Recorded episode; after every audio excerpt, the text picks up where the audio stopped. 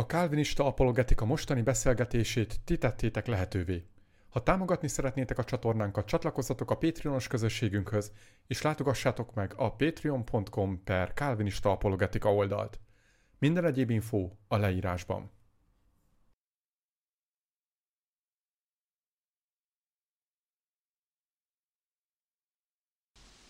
Sziasztok, én Nagy Gergely vagyok, ez pedig itt a Kálvinista Apologetika, és Szabatos Ádám teológussal fogunk beszélgetni ma ö, olyan kérdésekről, amik az elmúlt napokban, hetekben, vagy akár Ádámmal, kapcsolat, Ádámmal kapcsolatban az elmúlt években foglalkoztatott bennünket, vagy amikkel foglalkoztunk. A, az igazság lesz a téma, ö, és az, hogy keresztényként honnan tudhatjuk, hogy azt hisszük, amit hinnünk kell, és honnan tudhatjuk, hogy nálunk van az igazság, vagy az általunk birtokolt igazság, az igazi igazság, annak a fényében, hogy mennyi más versengő világnézet, vagy akár teológiai nézet vesz körül bennünket. Ádám, örülök, hogy itt vagy, és nagyon örülök, hogy rászented az időt erre a beszélgetésre. Én is köszönöm, Gergő, a meghívásodat, és mindenkit köszöntök, aki nézi a műsort. Ugye te voltál már vendég a Kármista apologetikán, beszélgetünk már többször is, ugye talán tudják róla, hogy teológus vagy, a Károlin doktoráltál néhány évvel ezelőtt, bemutattuk részben a doktoridat, vagy a doktoridból készült könyvet. Azt elmondanád, hogy mivel foglalkozol most, mondjuk két mondatban, és aztán pedig azt kérdezném meg tőled, hogy szerinted miért fontos az a kérdés, amiről ma beszélgetni fogunk, vagy miért tartott fontosnak, hogy erről beszélgessünk?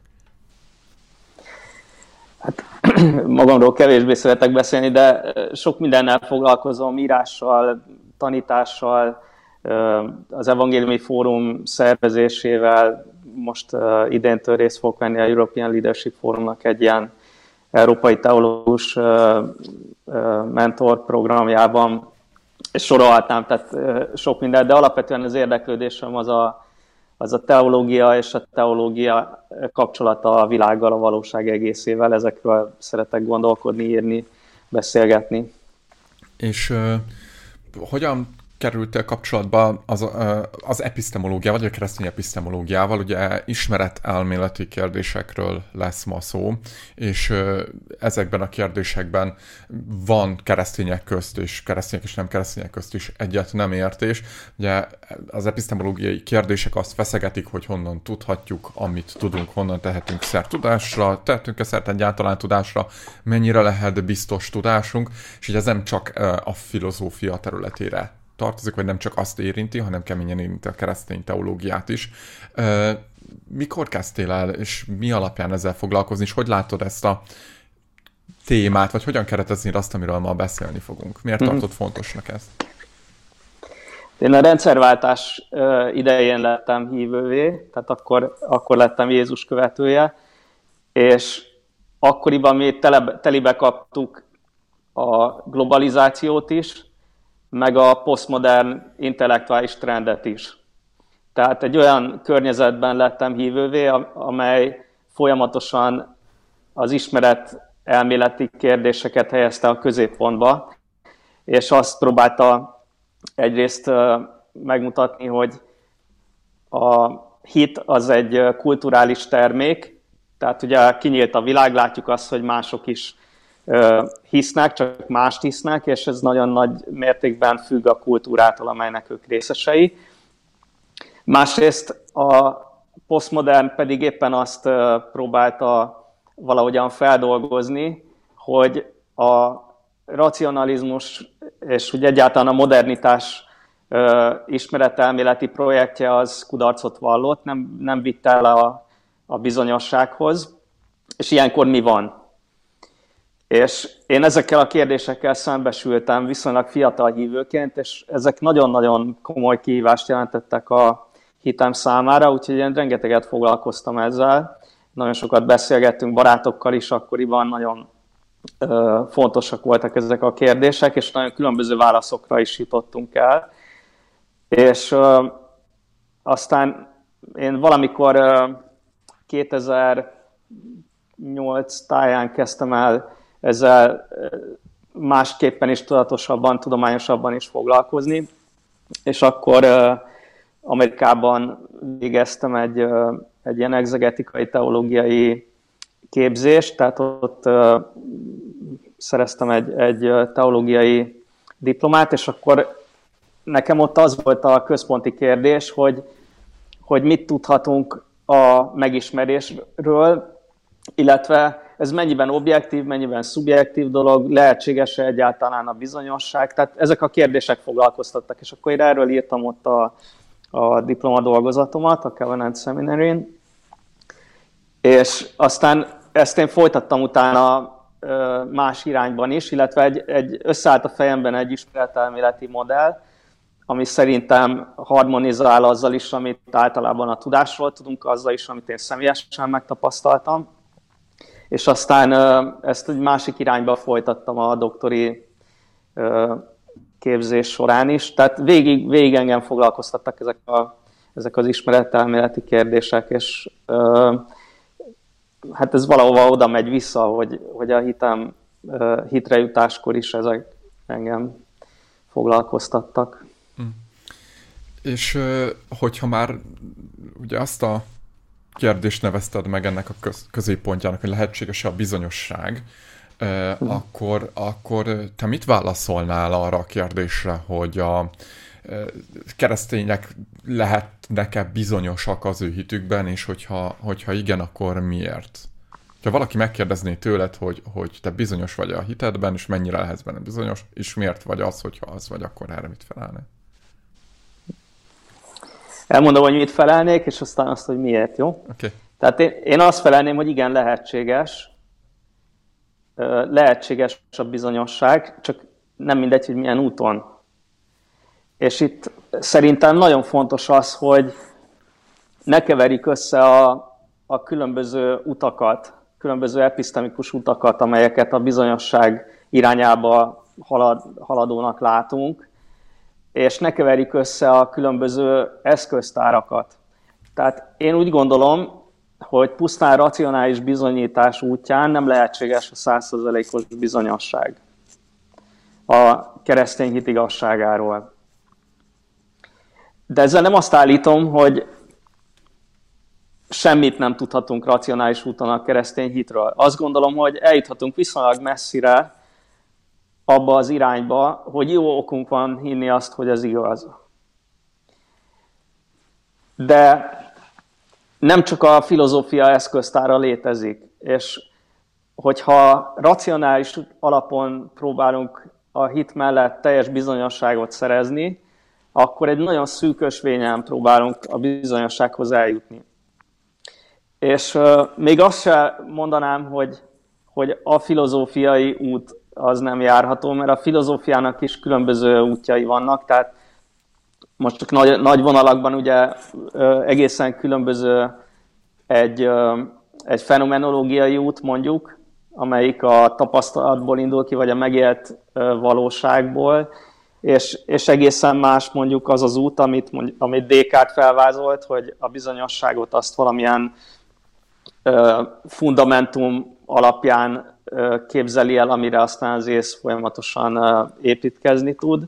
Tehát ezek, ezek nagyon különböző utak, és akkor mondjuk a nyelvfilozófiáról nem is beszéltünk, amelyik, amelyik minden egyes állítást, szót megpróbál szilárdan definiálni, és csak akkor lép tovább, hogyha, hogyha azzal kapcsolatban bizonyossága van, vagy éppen ezt a bizonyosságot hagyja hátra, mert látja azt, hogy a nyelv az, az, az írja is a valóságot, nem csak leírja a valóságot. Tehát ezek, ezek különböző utak, és uh, én nem véletlen vagyok teológus, és nem filozófus.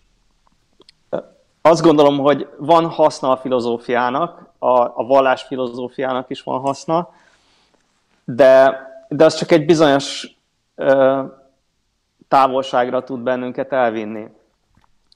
A teológia viszont abból indul ki, hogy ennek a távolságnak egy jelentős részét Isten maga tette meg, és ezt, ezt a hitet bevonja a, a gondolkodásba, mint a valóságnak egy részét, és ennek alapján megy tovább. És ezen fölül nem csak teológus vagyok, hanem hívő is, akinek van egy, egy belső tapasztalatanyagom ennek a, a valóságáról, és ezt sem akarom tagadni, sem hátrahagyni, amikor a megismerésről beszélek.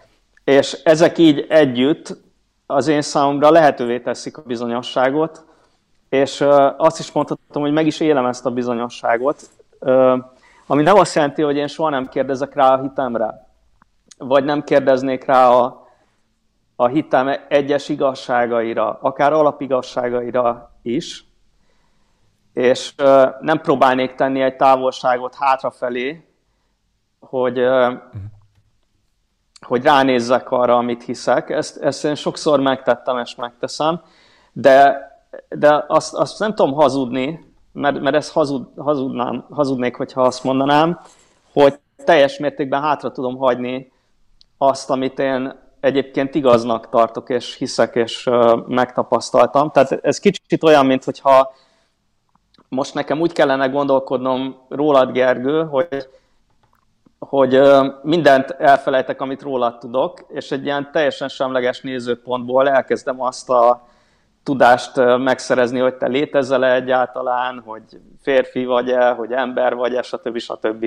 Tehát megteltem ezt, csak valahol életszerűtlen, hiszen valamennyi tudásom már van rólad, és ezt nem tudom zárójelbe tenni teljes mértékben. Ugyanígy vagyok a hitemmel is, meg a bizonyossággal, hogy én amikor keresztény lettem, az nekem egy nagyon-nagyon átütő megtapasztalás volt, ami, ami engem gyökeresen megváltoztatott, és és óriási öröm kapcsolódott hozzá, meg, meg szabadságérzés, meg, meg megnyugvás, békesség, és ezek, ezek ma is teljes mértékben ismerős tapasztalataim, és ugyanehhez kapcsolódnak. Tehát ezeket én nem tudom zárójelbe tenni, viszont ebből nekem nagyon sok bizonyosságom származik.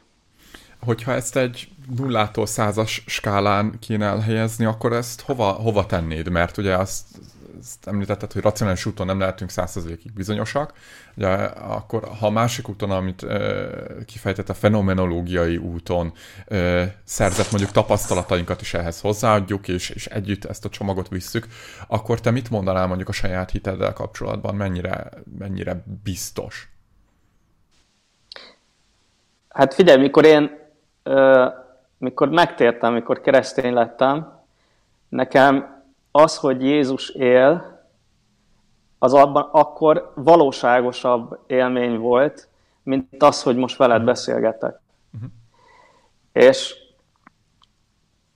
ezért én nem biztos, hogy ezt egy, egy, egy olyan ismeret elméleti modellben akarom feltenni egy skálára, amely aztán egészen máshogy értelmezi ezt a bizonyosságot, mint ahogy bennem van.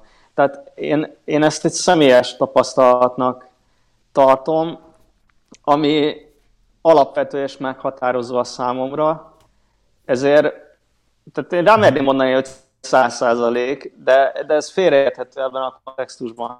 Uh-huh. Értem. Viszont nem mondanám azt, hogy 90 százalék, mert amikor ennek tudatában vagyok, az, az, az ugyanolyan elsőprő valóság, mint amikor a feleségemmel beszélgetek, és tudatában vagyok az ő jelenlétének. Igen, e, de ezen a ponton nem érdemes szerinted különbséget tenni, mert itt érződik egy feszültség a között, amit te mondasz, és a között mondjuk a, a hogy ezt a bizonyosságomat e, episztemikus területen is, a, mondjuk a más vallásokkal versengő kérdésekben, vagy amikor más vallásokkal versünk azokban a kérdésekben, mennyire tudjuk képviselni, és mennyire, milyen magabiztossággal tehetjük ki az asztalra. Tehát amiről te beszéltél, az számomra olyan volt, és ezzel egyet tudok érteni, mint, mint egyfajta ez egész életed átható egzisztenciális élmény, tapasztalat és, és bizonyosság. Mhm. De ami viszont a kérdés szerintem inkább érint, például, hogy honnan tudhatjuk, hogy igaz a kereszténység, hogy mennyire lehetünk magabiztosak ebben, és, és ezt a kérdést úgy tesszük fel, hogy mondjuk látjuk azt, hogy mások nem értenek velünk egyet, akkor nem egy egzisztenciális bizonyosság irányába kell elindulnunk, hanem egy epistemikus kérdést kell feltennünk, és ezt a kettőt szerintem lehet, hogy tisztább a kép, hogyha ezt a kettőt leválasztjuk egymásról, mint amikor bizonyságot teszek a hitemről, és megvallom. Gergő, én, én pont, e, én pont a... ezt a leválasztást nem tartom jónak. És Bocsáss meg, hogy félbeszakítottalak. Nem, csak uh, én a... sejtem, hogy nem tartod jónak, csak azt mondjam hogy én miért, miért gondolom ezt jónak, és hogy miért tartom ezt uh, megkülönböztetésnek, aztán elmondhatod, hogy miért, miért nem tartod jónak. Jó. Tehát, a, a, tehát érzem belül, tudom belül, hogy mondjuk Isten létezik.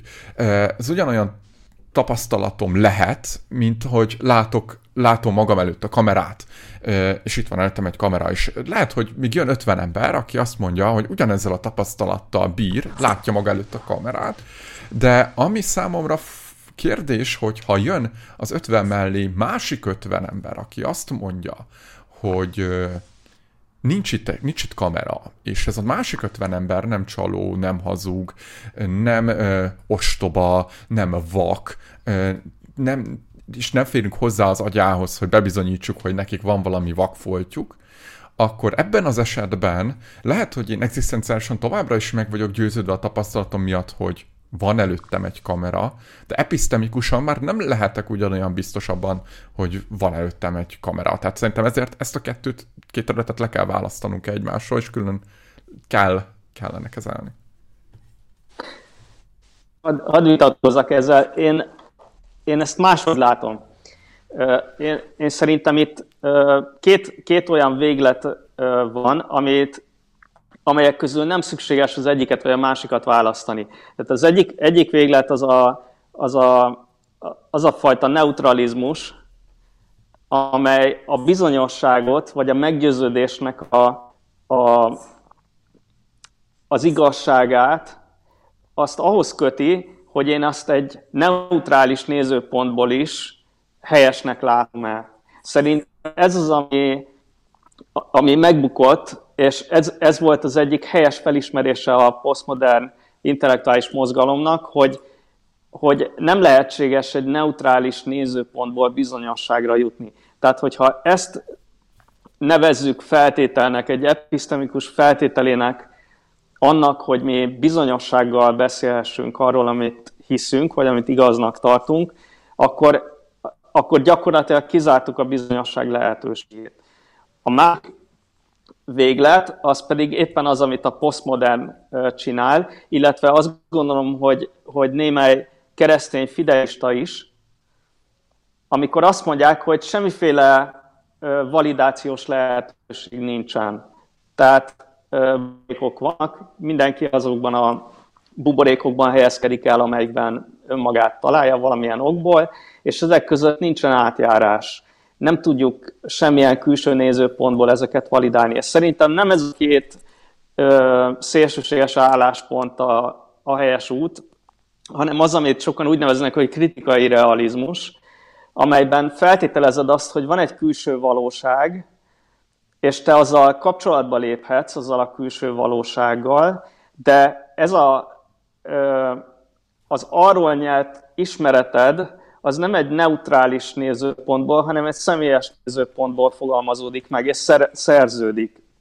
Tehát belelépsz abba a kapcsolatba, részt veszel benne, van egyfajta köteleződés, és ennek a folyamánya az, hogy te azt, azt tudod, azt ismered, de az rajtad kívül van, és más is képes azzal találkozni.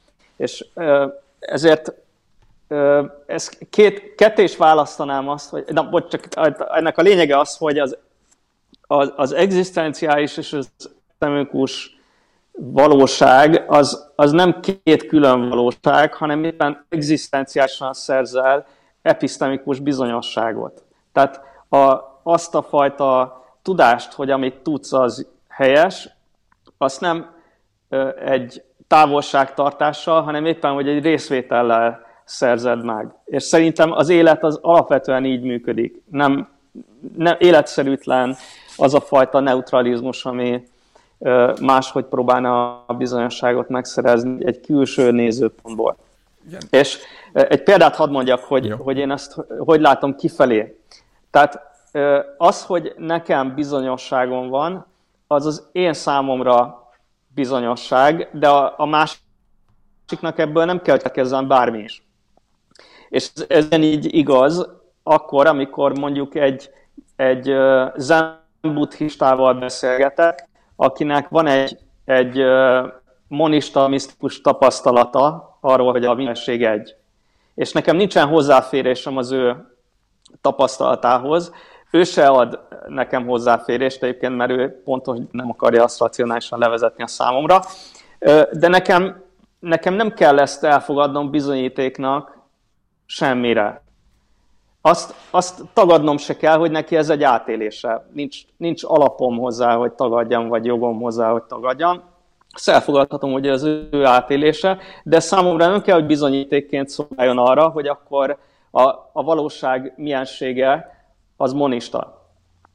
És mikor én például, ezt, uh, sokszor meséltem már, nekem egy uh, jó élmény volt, amikor muszlim diákjaim voltak, akkor, és teológusok voltak, és volt, aki filozófusként is, tehát filozófiát is tanult, filozófus hallgató volt, és én a, az apostolok hagyományáról, tehát a kutatási területemről tanítottam. És akkor én azt mondtam nekik, hogy figyeljetek, én tudom azt, hogy nekem, mint keresztény teológusnak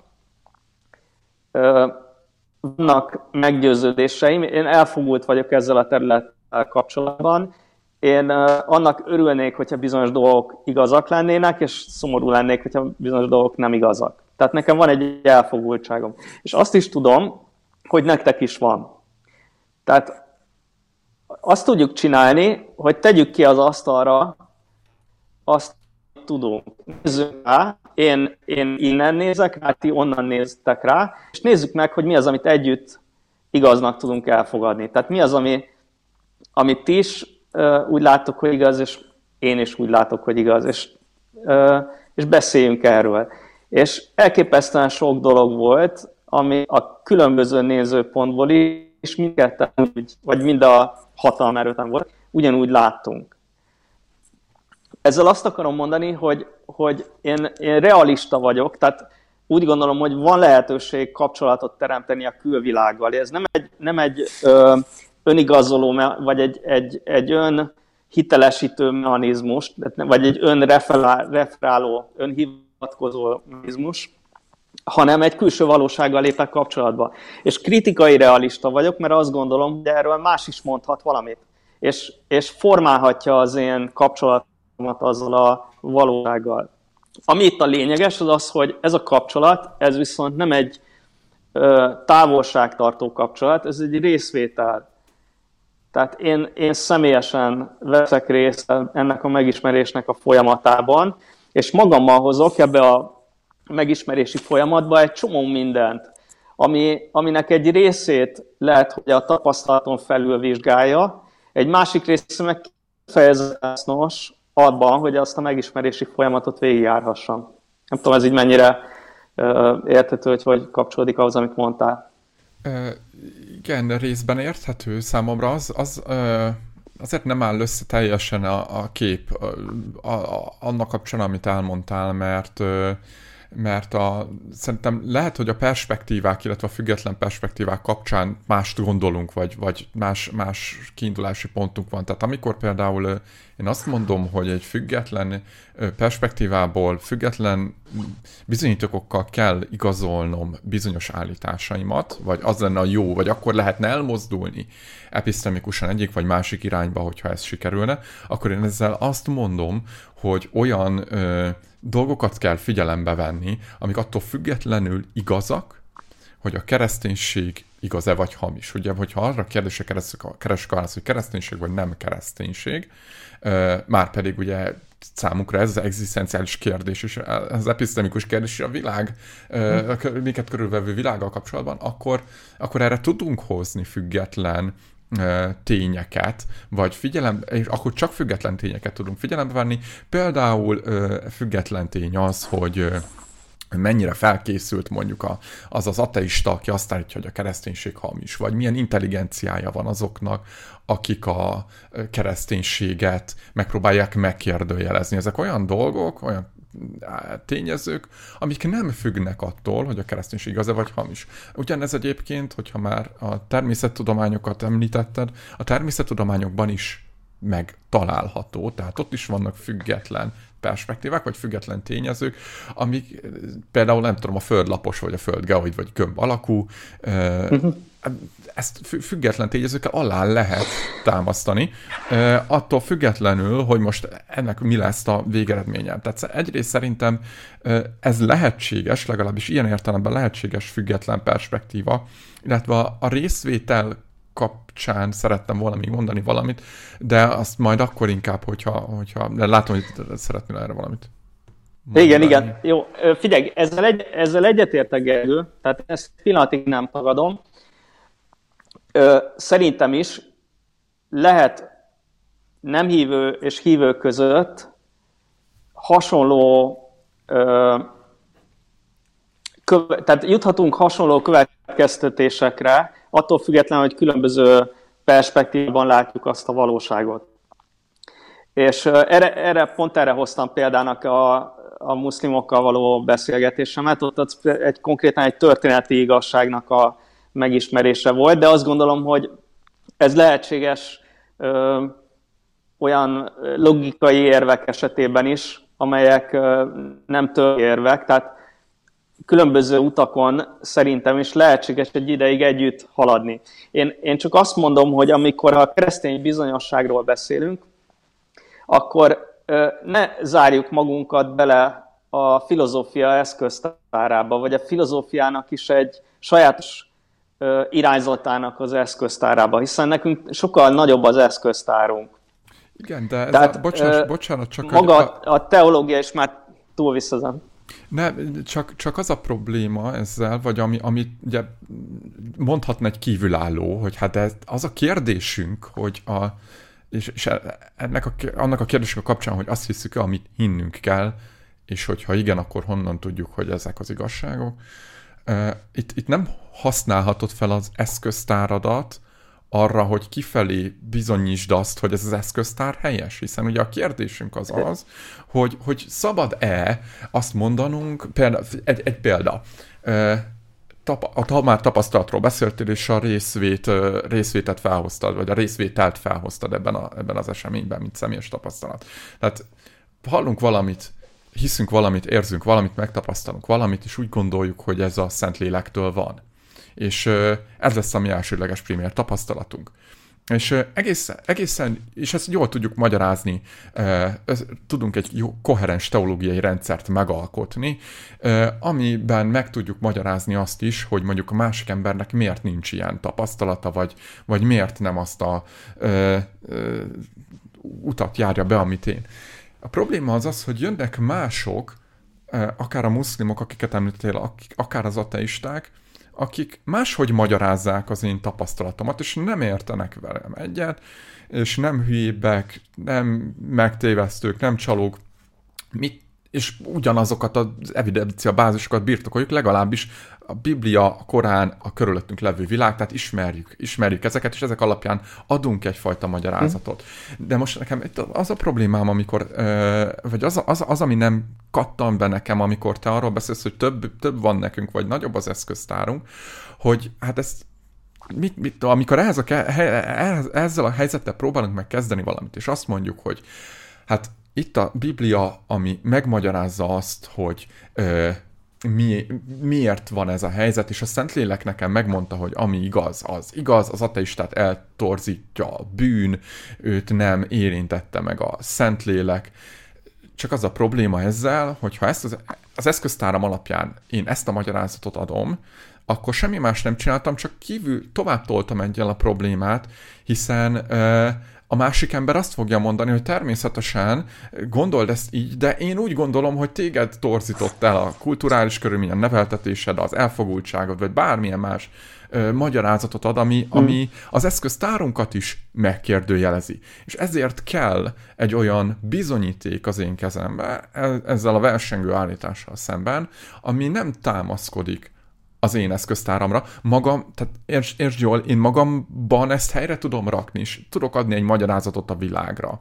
És meg tudom vallani azt, hogy ez miért így van, de amikor, amikor kifelé mondjuk egy, egy vitában, vagy amikor muszlimokkal leülsz beszélgetni, ezt az eszköztárat nem használhatod fel arra, hogy bármilyen módon normatív kijelentéseket tegyél velük szemben a te hitedről. Ezért kellenek. Azért, bocsánat, és az utolsó gondot ezt kapcsolatban, hogy ezért kellene valami, ami az eszköztárunktól független bizonyítékot ad nekünk.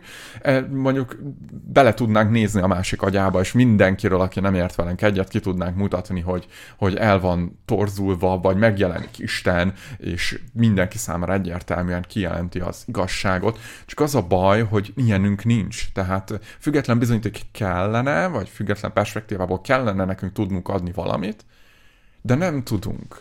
És ezért uh, nem befelé egzisztenciálisan, hanem kifelé, epistemikusan kell letekernünk a magabiztosságunkat, legalábbis számomra ez így állna össze, és, és így, így érzem azt, hogy minden, minden elem valahol a helyén van, és nem fordulok valamiféle, nem tudom, önmagára hivatkozó rendszerbe. De ez két különböző téma most, mert amiről eddig beszéltünk, az az, hogy nekem, mint kereszténynek lehet-e bizonyosságom. Én erre mondtam, hogy én a saját bizonyosságomat azt nem kell, hogy a filozófia eszköztárával vezessem le. Tehát van más eszköztár is, és más forrása is a bizonyosságnak. Az, az egy másik kérdés, hogy amikor kifele akarok érvelni a saját hitem mellett, akkor milyen eszköztárhoz nyúlok. És ebben igazad van, én ezért hoztam ezt a muszlim példát is, hogy mikor muszlimokkal beszélgettem, akkor én megneveztem a saját elfogultságomat, és aztán azt mondtam, meg az övéket is, és aztán azt mondtam, hogy nézzük meg, hogy mi az, amit mi együtt igaznak tudunk találni, hogyha ránézünk a valóságra, a tényekre, azok a dolgokra, amelyeket megismerhetünk. De azt szerintem hiba volna, hogy ilyenfajta neutralis álláspontból vezessem le a saját bizonyosságomat. És az, hogy mondjuk valaki téged rágalmaz, Gergő, és azt mondja, hogy te egy, mit tudom én, most akkor inkább nem mondok jelzőket, de lehord téged ilyennek, olyannak, amolyannak, mert ráléptél valamelyik tyúk szemére. Nekem az nem kell, hogy a veled kapcsolatos tapasztalataimat megváltoztassa. Tehát én attól még lehetek rólad jó véleménnyel, hogy valaki meg rossz véleménnyel van rólad, és nem kell lecsavarnom a bizonyosságomat veled kapcsolatban, vagy a, a feléd való bizalmamat, azért, mert más pedig bizalmatlan feléd és rossz véleménnyel van róla. Tehát szerintem nem következik egyikből a másik, különösen, hogyha erős, erősek a tapasztalataim. Tehát akkor, ha én nekem van egy megalapozott hitem, és egy nagyon erős tapasztalatanyagom és bizonyosságom a, a keresztény hit igazságával kapcsolatban, vagy Krisztus személyével kapcsolatban, azért, mert a, a világban van több milliárd ember, aki erről egyáltalán nem így gondolkodik, nekem nem kell lejjebb csavarnom a bizonyosságomat, ez szerintem nem következik belőle. Ahogy egyébként egy tudós is, aki meg van győződve annak a területnek a valóságáról, amivel foglalkozik, azért, mert nagyon sok babonás ember van, aki teljesen máshogy gondolkodik róla, nem kell, hogy a bizonyosságát föladja, vagy lejjebb tekerje. Szerintem nem következik egyik a másikból. De ezért tettem meg, Ádám, ezt a különbséget, és ezért nem ö, érzem, vagy nem, nem értem még mindig, hogy, hogy, a, hogy akkor miért nem tesszük meg együtt ezt a különbséget, hogy azzal egyetértettem, hogy az egzisztenciális bizonyosságunkból nem kell lejjebb tekerni Ez, és, és ezért próbáltam azt nem tudom felállítani, hogy akkor, akkor tegyük, tegyük ezt a kettőt külön, vegyük külön, és mondjuk azt, hogy, hogy uh-huh. van egy egzisztenciális bizonyosságom, és van egy epistemikus bizonyosságom. Ugye, amire te azt mondtad, hogy ez a kettő nem választható el szorosan egymástól. De... Azért, mert te, amikor, amikor a kettőt elválasztod, akkor egy neutra, neutra álláspontra uh-huh. jutsz. Igen. És szerintem ez egy hibás álláspont. Ért, igen, de csak persze ezt értem, de hogyha azt tesszük fel, hogy a kereszténység vagy nem kereszténység, akkor onnan indulunk ki, legalábbis szerintem az intellektuálisan őszinte álláspont az az, hogy ha veszünk egy számegyenest, akkor középre rakjuk, hogy 50. És elkezdjük tekergetni jobbra vagy balra, és azt mondjuk, és ez, ez, ez az az álláspont, ahol ki kell indulni, és azt megnézem az érveket, az ellenérveket, és ennek fényében növelem a kereszténység valószínűségét mondjuk nem tudom 70-re, 80-ra, vagy teljesen mindegy a számok, vagy csökkentem a kereszténység valószínűségét. Ez epistemikusan ez a semleges álláspont, és ez az intellektuálisan őszinte álláspont, de befelé magamban persze nem úgy kelek fel minden reggel, hogy akkor induljunk 50-ről, és tekerjük jobbra vagy balra, mert nem így élem az életemet, és nem úgy élem az életemet, hogy minden nap megkérdőjelezem, hogy van-e neked tudatos elméd, már pedig megtehetném is, mivel nincsen jó érvünk arra, hogy a másik embernek van ö, elméje, tudatos elméje, legalábbis nincsenek K.O. érveink, ezért, hogyha szembe kerülök egy, egy, egy szolipszistával, aki azt mondja, hogy hát rajta kívül nem létezik semmilyen tudatos lény, akkor, akkor persze mondhatom azt, hogy, hogy nem értek vele egyet, és nincs igaz, és nagyon valószínű, hogy az, amit én tapasztalok, az igaz, de, egy, de ebben a beszélgetésben én nem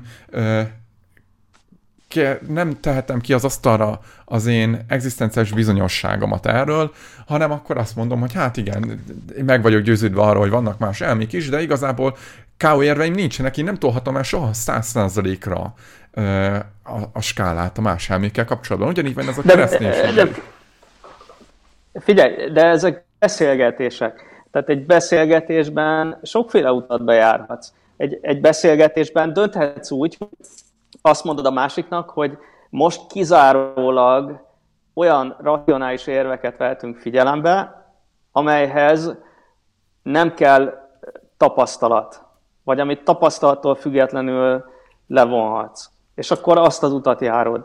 Vagy mondhatod azt is, hogy nem, nem használhatsz olyan érvet, amelyről nincs személyes és akkor azt az utat járhat. Mondhatod azt is, hogy minden az asztalra kerülhet, az asztalra kerülhet az, amit átélsz, az asztalra kerülhetnek az előítéleteid is, beszélhetsz nyugodtan arról is, hogy miért vannak ezek az előítéleteid, hogy, hogy alakultak ki, az asztalra kerülhet az intuíció is, tehát mindaz, amit egyébként a valóságban tapasztalunk. És azt gondolom, hogy ez is egy intellektuálisan őszinte és becsületes beszélgetés, sőt bizonyos értelemben becsületesebb, mert nem korlátozza az érvelést és a, a beszélgetést egy olyan területre, ami csak egy nagyon szűk része a megtapasztásnak. Tehát amit a valószínűségről mondtál például, ott, ott azt gondolom, hogy tehát, a, amikor Descartes hallotta ezt a, a tologatós izét, hogy a, a, a valószínűség alapján határoz, hogy igaz vagy sem valami, neki ez, ez, ez, egy, ez egy borzasztóan idegesítő gondolat volt. És ő azt mondta, hogy én ezzel nem fog megelégedni, nekem biztosság kell, olyan, olyan fajta biztos tudás, ami nem csak nagyon valószínű, hanem egész nem biztos. Innen indult a, a karteziánus racionalista projekt, mi az, hogy aztán be, befoglalta végére, és, és inkább a, a teljes bizonytalansághoz vezetett el, ami, ami a posztmodernnek volt a, a következtetése. Tehát ez egy, egy, egyfajta epistemológiai perfekcionizmus, ami, ami a valószínűséggel kapcsolatos frusztrációból fakad. De szerintem jogos a frusztráció, mert, mert valahogy is nem akarod úgy élni az életedet, hogy, hogy állandóan lebegteted azt, hogy ez most, ez most igaz, vagy nem igaz, mert egyébként még ezen az úton még, még azt se tudod százszerzelékig kimondani, hogy a, a feleséged, akit megölesz, ő, ő valóban létezik, vagy tényleg a feleséged, vagy mit tudom én. Tehát egy csomó kérdést lehetsz is élheted úgy is az életedet, csak ez valahol életszerűtlen. Tehát nem, e, nem Igen, így, Ádám, így az, éljük az a meg a valóságot, szerint... és szerintem amikor beszélgetünk valakivel, akkor ezt kirakhatjuk az asztalra. Igen, de, de ez, ez egészen addig igaz, szerintem, amíg egy olyan környezetben vagyunk, ahol nincs okunk arra, hogy a tapasztalatainkat felülbíráljuk. Tehát mondjuk, ha élünk a középkorban, ahol kereszténység a betonbiztos és egyetlen, egyetlen versengő világnézet nagyjából a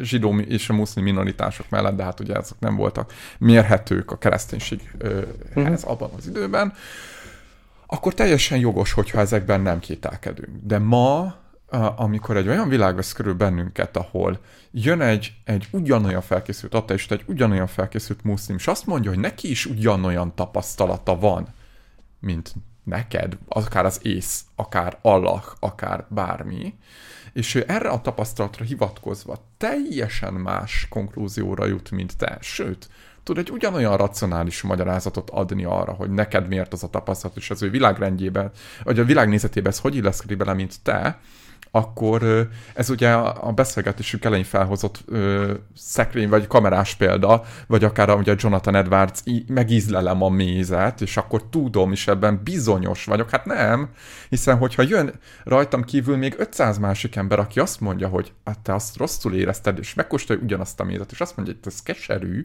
akkor lehet, hogy te a te tapasztalatod az, az továbbra is az lesz, hogy az édes, és úgy gondolod, hogy az édes lesz, de valami választ kell adnod akkor arra, hogy a másik fél, aki e, feltételezzük, hogy nem hív, mint én, episztemikusan nem egyenrangú velem, és ő téved, amikor a saját ö, ö, tapasztalatát úgy interpretálja, belső tapasztalatát, ahogyan. És az a probléma ebben az esetben, tehát hogyha miért, miért nem azt érzik mások, amit én, miért nem a mézt, miért nem, mézet miért nem édesnek érzik, a kereszténységet miért nem igaznak vélik, akkor, tehát miért nem episztemikusan egyenrangúak, akkor ugye azt mondjuk, vagy legalábbis én az alapján, amit elmondtál, és olvastam tőled, meg úgy általában keresztényként azt szokták mondani, és szoktuk mondani, hogy itt ez azért igaz, a kereszténység igaz, mondjuk hozzunk egy független érvet, vagy megvizsgáljuk a Szentírást, vagy bár, bármit Jézus feltámadását. Igaz a kereszténység, és ez, mivel igaz a kereszténység, a kereszténység magyarázza azt, hogy ö, a nem keresztények miért fogyatékosok, és ö, a probléma az ezzel az, hogy ez egészen addig jó, amíg nem jön egy, mondjuk egy ateista, és mondja azt, hogy de hát ez azért nem jó, vagy nem ért egyet azzal, hogy ő azért fogyatékos, amiért te ezt állítod, hanem elmondja, hogy szerintem miért te vagy a fogyatékos. Hát itt egy, egy episztemikus egyet nem értés, de mi keresztényként, mint hogyha továbbra is az ő keresztény alapokból kiinduló episztemikus fogyatékosságát akarnánk igazolni, már azzal, hogy ő miért nem ért egyet velünk a bizonyítékok kapcsán, az élmények kapcsán, stb. És az egész belefullad egyfajta körkörösségbe. Tehát ezért uh, szerintem, amit elmondtál a tapasztalatról, az addig valid, amíg, amíg nem hívják ki, és nem adnak rá még egy ugyanolyan racionális magyarázatot, amit nem magyarázhatok az én világnézetemmel. Nem tudom, ez mennyire Igen. érthető vagy korrekt. Fél, ú, nagyon sok mindent, nagyon, nagyon sok mindent mondtál, és uh, megpróbálok egy néhány, ami legalábbis, ami, ahogy én gondolsz.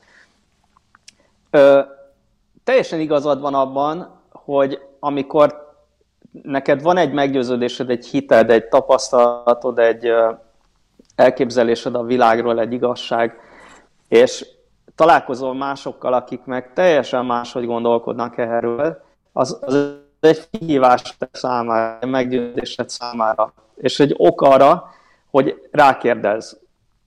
Ebben, ebben én egyetértek veled, és és igazából ez volt az én tapasztalatom, és tehát ezzel kezdtem az elején, hogy én amikor hívővé lettem, akkor én a, az egyik, amivel találkoztam, az az volt, hogy egyszer csak kinyílt a világ, ugye a rendváltáskor hirtelen tudatában lettünk annak, hogy, hogy, hogy mennyire, mennyire nagy a világ, mennyire különbözőek az emberek, olyan útlevelünk, amivel lehetett utazni sok felé. Tehát ez egy nagyon, nagyon nagy sok volt sok szempontból. És én emlékszem, hogy én, én egyet, egyetemen sétáltam egy, egy muszlim sráccal, aki próbált engem a, az iszlám hitre átítani, akkor beszélgettem az angol tanárommal, aki, aki ilyen relativista volt, és akkor azt is át kellett gondolnom, akkor beszélgettem az ateistával, aki érveket hozott fel arra, hogy miért teljes baromság, amiben hiszek. Tehát ezeket nekem át kellett gondolnom, és nem volt egyáltalán magától értetődő az, hogy, hogy, én, hogy amit én hiszek, azt mások is igaznak tartják. Tehát azért ez nem, nem ez a közeg volt Magyarország, sem, a, sem az akkori világ. A másik pedig, másik pedig a, ahogy mondtam, az a fajta relativizmus, vagy a, a posztmodernnek a, az ismeretelméleti válsága, ami egyáltalán azt a lehetőséget megkérdőjelezte, hogy bármi, amit az más számára valid lehessen. Tehát én, én szerintem ez, ez na, ebben egyetértek vele. Tehát az ember rákérdez a hitére. Azt nem gondolom, hogy ebből az következne, hogy ez téves lenne akkor, vagy a, vagy a bizonyosságomat nekem lejjebb kéne csavarnom. És a mézes hasonlat, amit mondtál, hogy én megkóstolom a mézet, édesnek találom, de körülöttem mindenki más keserűnek találja, akkor, akkor rákérdezek. Ez, szerintem ez egy, ez egy jogos gondolat a részedről, csak szerintem nem teljesen az analógia.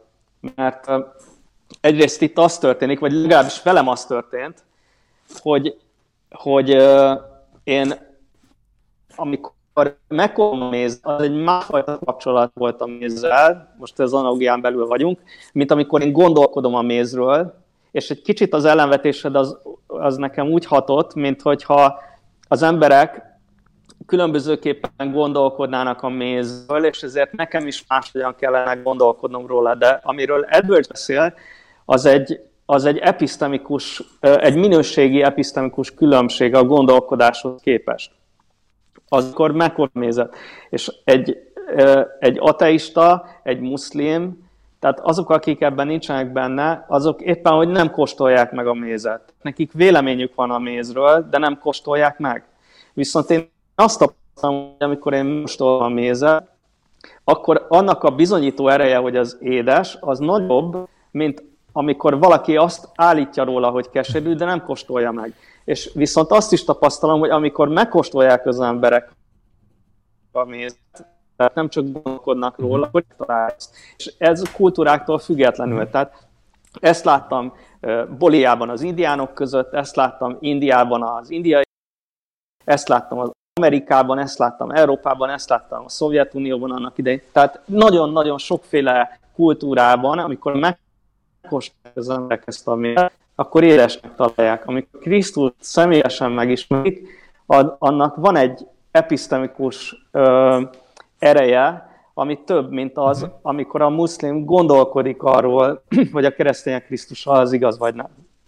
Ez nagyon fontos. Vagy az ateista. Aha, ez szuper, hogy elmondtad, és nagyon örülök, hogy, hogy ezt így, így kifejtetted, mert sokan gondolkoztam ezen a mézes hasonlaton, meg ugye ma is előkerült többször a más példák kapcsán, de, de akkor azt hiszem, hogy, hogy, hogy értem, amit, amit ezzel a példával mondani szeretnél, és, és teljesen is tudom fogadni, tehát azt a ha a kereszténység az a hitet, amit én és te átéltünk, vagy a megtérésünkkor megtapasztaltunk, azt egy kívülálló nem fogja tudni átélni és megtapasztalni, és ez alapján véleményt mondani róla, ahogyan, ha nem kóstolja meg a mézet, sem fogja megtapasztalni a méz édességét.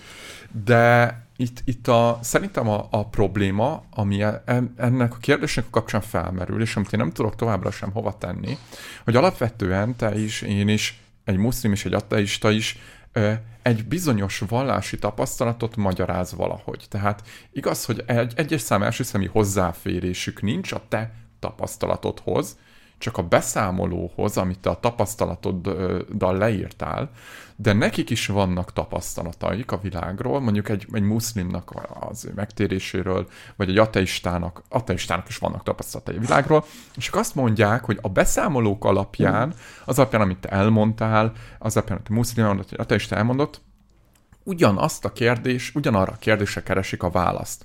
Hogy a körülöttünk levő világból szerzett tapasztalataink, amiket mi mondjuk vallásos tapasztalatnak vagy megtérésnek hívunk, a muszlimok is, az ateisták meg máshogy, azokra mi a racionális magyarázat. Mind élünk, mind tapasztaljuk a körülöttünk levő világot, mindegyikünknek ott vannak, vagy megvan az adott esetben közös evidenciabázisunk, és megkóstoltuk a mézet, megkóstolta, a muszlim azt fogja mondani, hogy ez ugyanaz a méz, amit te kóstoltál, csak én keserűnek érzem, és nem édesnek. Én is megkóstoltam. Egy ateista azt fogja mondani, én is megkóstoltam a mézet, ismerem a világot, éreztem bizonyos, vannak bizonyos érzéseim, és és tulajdonképpen a kérdés az az lesz, hogy erre a közös tapasztalatra, azt, hogy mi látunk valamit, együtt látjuk a világot, együtt élünk át élményeket, és együtt próbáljuk meg mindezeket magyarázni, mi lesz a válasz. Miért nem mondhatná egy ateista, hogy ő ugyanazt átélte, amit te, csak, uh-huh. csak szerinte ez nem a Szentlélek megvilágosító, vagy a muszlim, ez így egyszerűbb lesz, nem a Szentlélek megvilágosító ereje volt, ugyanazt élt át, mint te, hanem Allah kegyelme. És csak akkor lesz igaz, hogyha ö, hogy, hogy az, az a magyarázat, amit mi adunk erre, hogy tehát te nem kóstoltad meg a mézet, és ez, ez a lényeg, amit mondani szeretnék. Ez csak akkor lesz igaz, amit állítottam, hogy ők nem kóstolták meg soha a mézet, hogyha igaz az, hogy a kereszténység igaz, és bárki, aki mást mond, az nincs megtérve, és ezért ezt nem tapasztalta meg. De ez egy, szintén megint egy saját farkába harapó kígyó lesz, hiszen azzal támasztod alá, hogy ők nem mézet kóstolták Na, meg, hogy ez csak azt kóstoltja meg, aki átélte, és ugyanazt élt át, amit én. Igen. Na, Gergő, itt szerintem megint fontos az, hogy most filozófusként közelítjük meg ezt teológusként. Az eszköztára a kettőnek. A filozófia az az, hogy nem igényel kinyilatkoztatást annak a, annak a bizonyítására vagy megbeszélésére, ami a tárgya. A, a teológia viszont abból ki, hogy van kinyilatkoztatás. És ha ezt filozófiai úton akarjuk megbeszélni, egy bizonyos pontig tudunk csak eljutni. Uh-huh. De én miért akarjam ezt filozófusként megbeszélni, miért ne teológusként beszéljem meg? Mert én azt is én igaznak tartom a kinyilatkoztatást. Tehát én annak a fényében is akarok erről gondolkodni. Független attól, hogy ezt más aznak tartja vagy sem. Uh-huh. Ha kell adnunk a, mi a tapasztalat. A tapasztalat az az, amit átélsz, vagy akkor beszélsz csak átélésről, hogyha ténylegesen a valósággal találkoztál. Mert, és, és mi alapján mondod azt, egy, egy átélésről, hogy ez nem a valóság megtapasztalálása. Milyen, milyen alapon mondasz arról ítéletet? Tehát, tehát milyen kritériumok alapján tudod cáfolni valakinek az átélését? Ez szerintem egy nagyon-nagyon nehéz filozófiai kérdés, és, és, és inkább, inkább arra jutsz, hogy, hogy nem nagyon vannak eszközeid erre, illetve talán abban az esetben, ha például tudod azt száfolni, hogy valaki mondjuk azt állítja, hogy fizikailag ott volt, de te bizonyítani tudod azt, hogy egy földrajzilag teljesen más helyen volt, akkor van alapod arra, hogy megkérdőjelezed a tapasztalatát. Vagy mondjuk droghatás alatt volt, amiről tudod azt, hogy ez uh-huh. halucinációkat eredményez, és akkor az eredménye. De azért a vallásos tapasztalatoknak a nagyon nagy része az, az nem ilyen. Tehát filozófiai alapon szerintem borzasztó nehéz cáfolni egy átélésnek a valóságát. És ami még itt szerintem fontos, hogy, hogy mi az, amiről azt állítjuk, hogy megtapasztaltuk közösen, tehát ami egy közös tapasztalatanyag. És itt szerintem nem teljesen ugyanarról van szó, mert ami a hívő és hívő tapasztalatanyagának, vagy mondjuk a keresztény hívő és a nem hívő tapasztalatanyagának van egy nagyon nagy átfedése, hiszen ugyanabban a valóságban mozgunk, tehát ugyanabban az univerzumban, ugyan, ugyanúgy emberek között, ugyanúgy a fizika törvényei hatnak ránk, ugyanúgy látjuk a naplementét, vagy érezzük a szélnek az erejét, vagy figyeljük az állatokat, stb. stb. Tehát rengeteg olyan tapasztalatanyagunk van, ami közös. Ezért, ezért tudunk egyáltalán filozofálni is, vagy, vagy a lélektannal foglalkozni, vagy szociológia, vagy csomó tudományága, amit közösen csinálunk. De itt egy speciális tapasztalatról beszélünk, amikor a hitbizonyosságról van szó, ami pedig konkrétan Istenhez és Krisztushoz kapcsolódik. És azt gondolom, hogy Isten és Krisztus kapcsán is van egy, vannak olyan közös területek, ahol együtt tudunk mozogni hívők és nem hívők. Amit te csinálsz például a kávinista apologetikában, amikor Isten érveket hozol fel, és, és megmutatod azt, hogy észszerű hinni Isten létezésében, szerintem egy olyan dolgot csinálsz, ami teljesen valid és helyes, egy közös területen felmutatod azt, hogy miért van jó okunk arra, hogy higgyünk Isten létezésében. Szerintem az univerzum megtapasztalásából, vagy az univerzum mienségéből lehet felhozni érveket arra, hogy Isten létezik. Olyan érveket, amiket meggyőzőnek találhat egy, egy nem hívő is. A, a, ami viszont uh, itt lényeges, az az, hogy, ja, és, bocsánat, Jézus Krisztussal kapcsolatban is vannak ilyen közös területek. Tehát Jézus Krisztus történetiségével, vagy Jézus történetével kapcsolatban lehet egy közös területen olyan dolgokat állítani, amit egy nem hívő és igaznak tud elfogadni. Anélkül, hogy nem bármiféle hitbeli kellene. Csak én beszélek, és a, a hívők többről beszélnek. Amikor a méz megkóstolására gondolnak, akkor ott egy olyan fajta egzisztenciális kapcsolatra gondolnak, amit Pálapostól úgy írt le, és akkor most itt a teológia területére át kell lépnem, mert, mert anélkül értelmetlen a keresztény hitről beszélni. Fogalmaz meg Pálapostól, hogy olyasmi történt velünk, mint a terem, amikor Isten azt mondta, hogy legyen világosság, és lett világosság. És azt mondja Pál, hogy ugyanígy gyújtott Isten a lelkünkben világosságot, hogy felragyog fogjon a Krisztus arcán az Isten dicsőséget. csak valami Krisztussal kapcsolatban, amit korábban nem láttunk, és amit nem lát a nem hívő. Nem érzékel a nem hívő. És uh, erre, erre uh, egy példát hadd mondjak, hogy uh, van egy, egy asztrofotós barátom, Fényes Lóránd, aki szokott néha elküldeni nekem elképesztő képeket az univerzumról, amiket ő nyert, nemzetközi diakat is nyert, National Geography, meg mások, más újságoknál, ha jól emlékszem.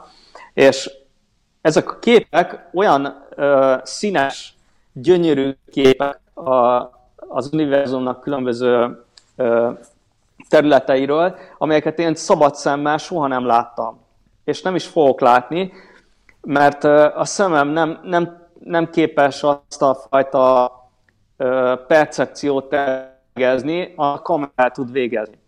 És az a döbbenetesebben, hogy az a valóság, amit a kamera megmutat, az létezik. Csak én nem látom.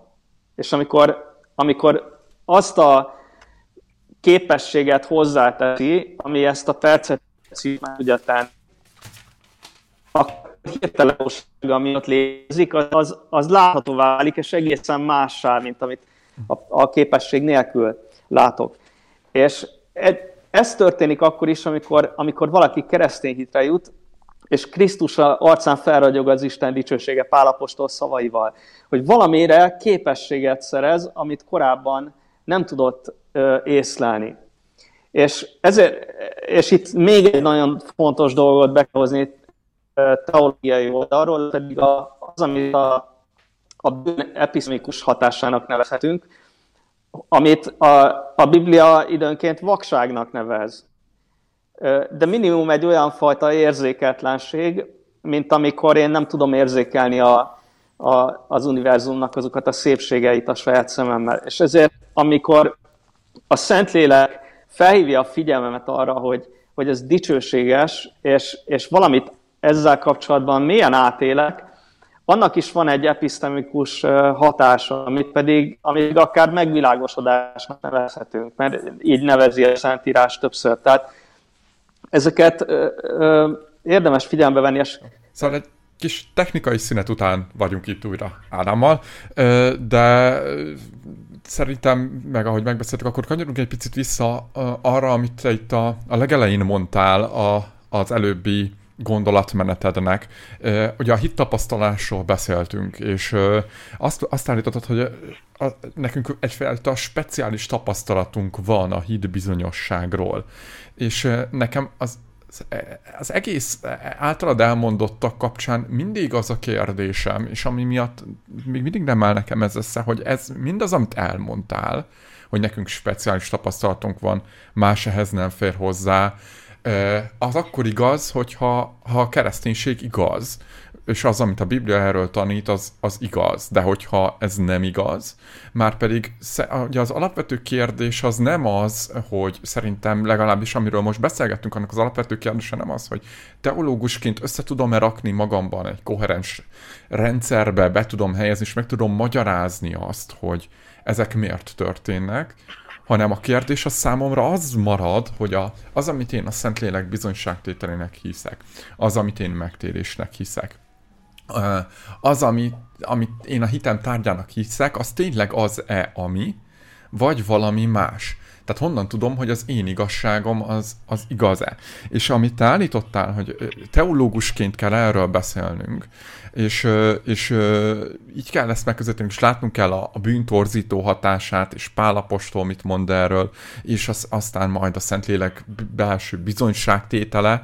Ezek, a, ezek az állítások és tapasztalatok csak akkor igazak, hogyha, csak akkor helyesek, hogyha igazak. De hogyha jön valaki, aki mindezt, amit én gondolok, máshogy magyarázza, akkor nekem nem lehet arra alapoznom, hogy ő azért látja ezt így, és azért nem éli ezt át, mert a Biblia azt tanítja, és pont. Tehát, érts, tehát én, ezt én elhiszem, hogy mi keresztények így rakjuk rendszerbe magunkba, is tudom de, de a kérd- epistemológiai kérdések kapcsán erre nem támaszkodhatunk, hiszen hiszen mi van akkor, hogyha az nem a szent, tehát hogy elképzelhető egyáltalán, vagy olyan, mint hogy elképzelhetetlenné válna az, hogy nem a szent lélek sugalt nekem bármit, vagy juttatott hitre, hanem egyszerűen mondjuk biológiai folyamatok, és, és Isten nem létezik.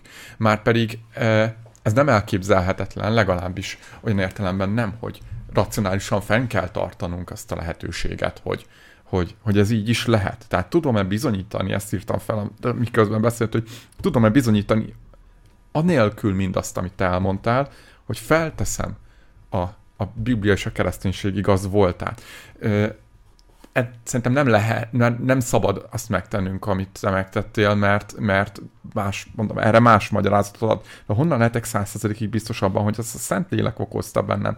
Honnan tudjuk, és ugye egy csomó olyan, olyan területet érintettél az előbb, amiről korábban szó volt, honnan tudjuk, hogy a másik episztemikusan fogyatékos, és nem én. És uh, erre persze lehet azt mondani, hogy ismerik a bűn torzító hatását, de, de ez nem fog választ adni arra, hogy, hogy hogy nekem igazam van-e vagy sem. Várjál, Gergő, milyen választ akarsz? Tehát itt szerintem ezért fontos az, hogy most melyik episztemikus úton járunk, vagy milyen eszközkészlettel dolgozunk. Uh-huh. Mert hogyha az a kérdés, hogy nekem hívőként lehet-e bizonyosságom, akkor én miért csak azt az eszköz, miért, miért csak a filozófia eszközkészletét használjam ehhez? Vagy miért foglaljak el, vagy miért, miért feltételezzem azt, hogy egy neutrális pontról meg lehet szerezni ugyanazt a bizonyosságot, mint amit a részvétel által szerzünk. Tehát én, én ezt tartom egy elhibázott premisszának itt, hogy, hogy ha azt feltételezzük, hogy a bizonyosság akkor bizonyosság, vagy akkor igaz bizonyosság, hogyha azt a részvétel nélkül megszerezheted, ez szerintem egy helytelen kiinduló pont, és ebből következik az összes többi probléma, amiről itt szerintem most beszélünk, amivel küzdködünk. De azt, azt is mondtad, hogy nincs hozzáférés egy, egy nem hívőnek ahhoz, már hogy ezt mondom én. De én, én nem ezt mondom, én azt mondom, hogy egy részéhez van hozzáférése. És az a része, ami, amihez hozzáférése van, az szerintem jó okot szolgáltat arra, hogy ő részt vegyen, hogy belépjen, hogy keresztény terminológiával higgyen. Tehát nem, nem egy alaptalan hitről van szó. Csak ő nem fogja azt az ismeretet megszerezni, amit én megszereztem, hogyha nem vesz benne részt. Tehát ez a, az angol mondja ugye ezt, hogy a puding próbálja az evés. Tehát egészen más tapasztalatod lesz a pudingról, hogyha megkóstolod, mint akkor, hogyha nem kóstolod meg. Tehát ez szerintem egy észszerű állítás, akkor is, hogyha ennek a valóságát azt nem tudod bizonyítani annak, aki nem vett részt benne, vagy nem, tehát, mert, mert itt pont a részvétel a lényeges. Szóval azzal kapcsolatban, amit elmondtál a, most, az, az tényleg fontos megtenni ezt a megkülönböztetést, és úgy gondolom, hogy legyen, és mondd azt, hogy lehetnek olyan hívők, akiknek százszázalékos bizonyosságuk lehet belül a hitükről, de, de ez, ez és ezt próbáltam hangsúlyozni, hogy ez nem lehet normatív, nem, nem, nem sem magam számára, sem mások számára, mert, mert ha tudom én, egy, biztos lehetsz abban, hogyha megtartasz egy előadást, hogy, hogy az, amit te gondolsz, az helyes is, az jó, de amikor kiállsz, és ezt előadod, és megvitatod, és verse, megversenyezteted másokkal, akkor ebből a magabiztosságodból lejjebb kell adnod, hiába érzed belül, hogy, hogy hát igen, valószínűleg neked van igazad, vagy szinte biztos, hogy neked van igazad, de, de nem, ezt... De miért, nem, miért kéne, Gergő? A, a, az, azért, az, mert, az, bocsánat, csak azért, helyen... egyszerűen azért, mert annyi olyan plurális a, a, a körülöttünk levő környezet, ideológiai, vallási szempontból. És te legalábbis számomra úgy tűnik, hogy nem, nem tudjuk igazolni azt, amit, amit akarunk anélkül, hogy ne essünk a körkörösség csapdájába. És de figyelj, Gergő, figyelj, Gergő, ezért én, kell. Igen, de itt szerintem ez két külön dolog. Tehát az egyik az, hogy, a, hogy azzal kapcsolatban, amiről úgy gondolom, hogy tudom, azzal kapcsolatban én mégse gondoljam azt, hogy tudom, ez, ez egy, egy dolog. A másik uh-huh. pedig az, hogy és szerintem ezt szerintem nem kell tennem.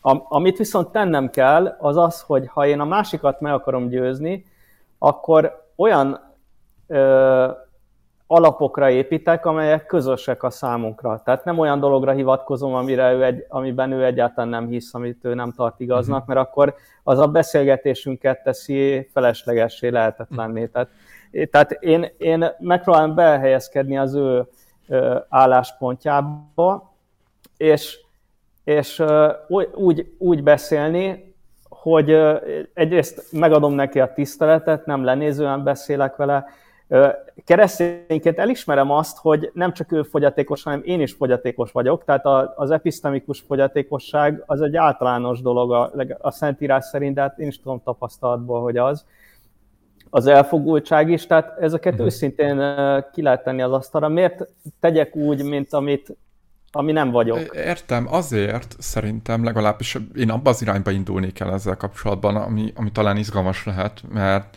egy kérdés, egy nagyon, nagyon rövid válasz lehet ráadni, kíváncsi vagyok, mi a véleményed. Szerinted benne van a pakliban az, hogy kiderüljön, hogy a kereszténység hamis? ez megint, megint itt az a kérdés, hogy milyen szempontból, tehát hogy ki teszi fel ezt a kérdést. Tehát én egyrésztről persze, hát hogyha a filozófiai vitát folytatsz, akkor ez nem csak, hogy benne van a pakliban, hát ez a tárgya az egész beszélgetésnek, hogy igaz vagy nem igaz. Nem? Tehát, hogyha én Isten létezése mellett például felhozok bizonyítékokat, vagy Krisztus történeti valósága mellett, akkor már pusztán azzal, hogy én erről beszélek, hogy ezt, ezt bizonyítom, vagy ezt a kérdést felvetem, azzal már ö, jelzem azt, hogy ez benne van a pakliban. Tehát szerinted De... előfordulhat az, hogy meghalsz, és nem lesz utána semmi.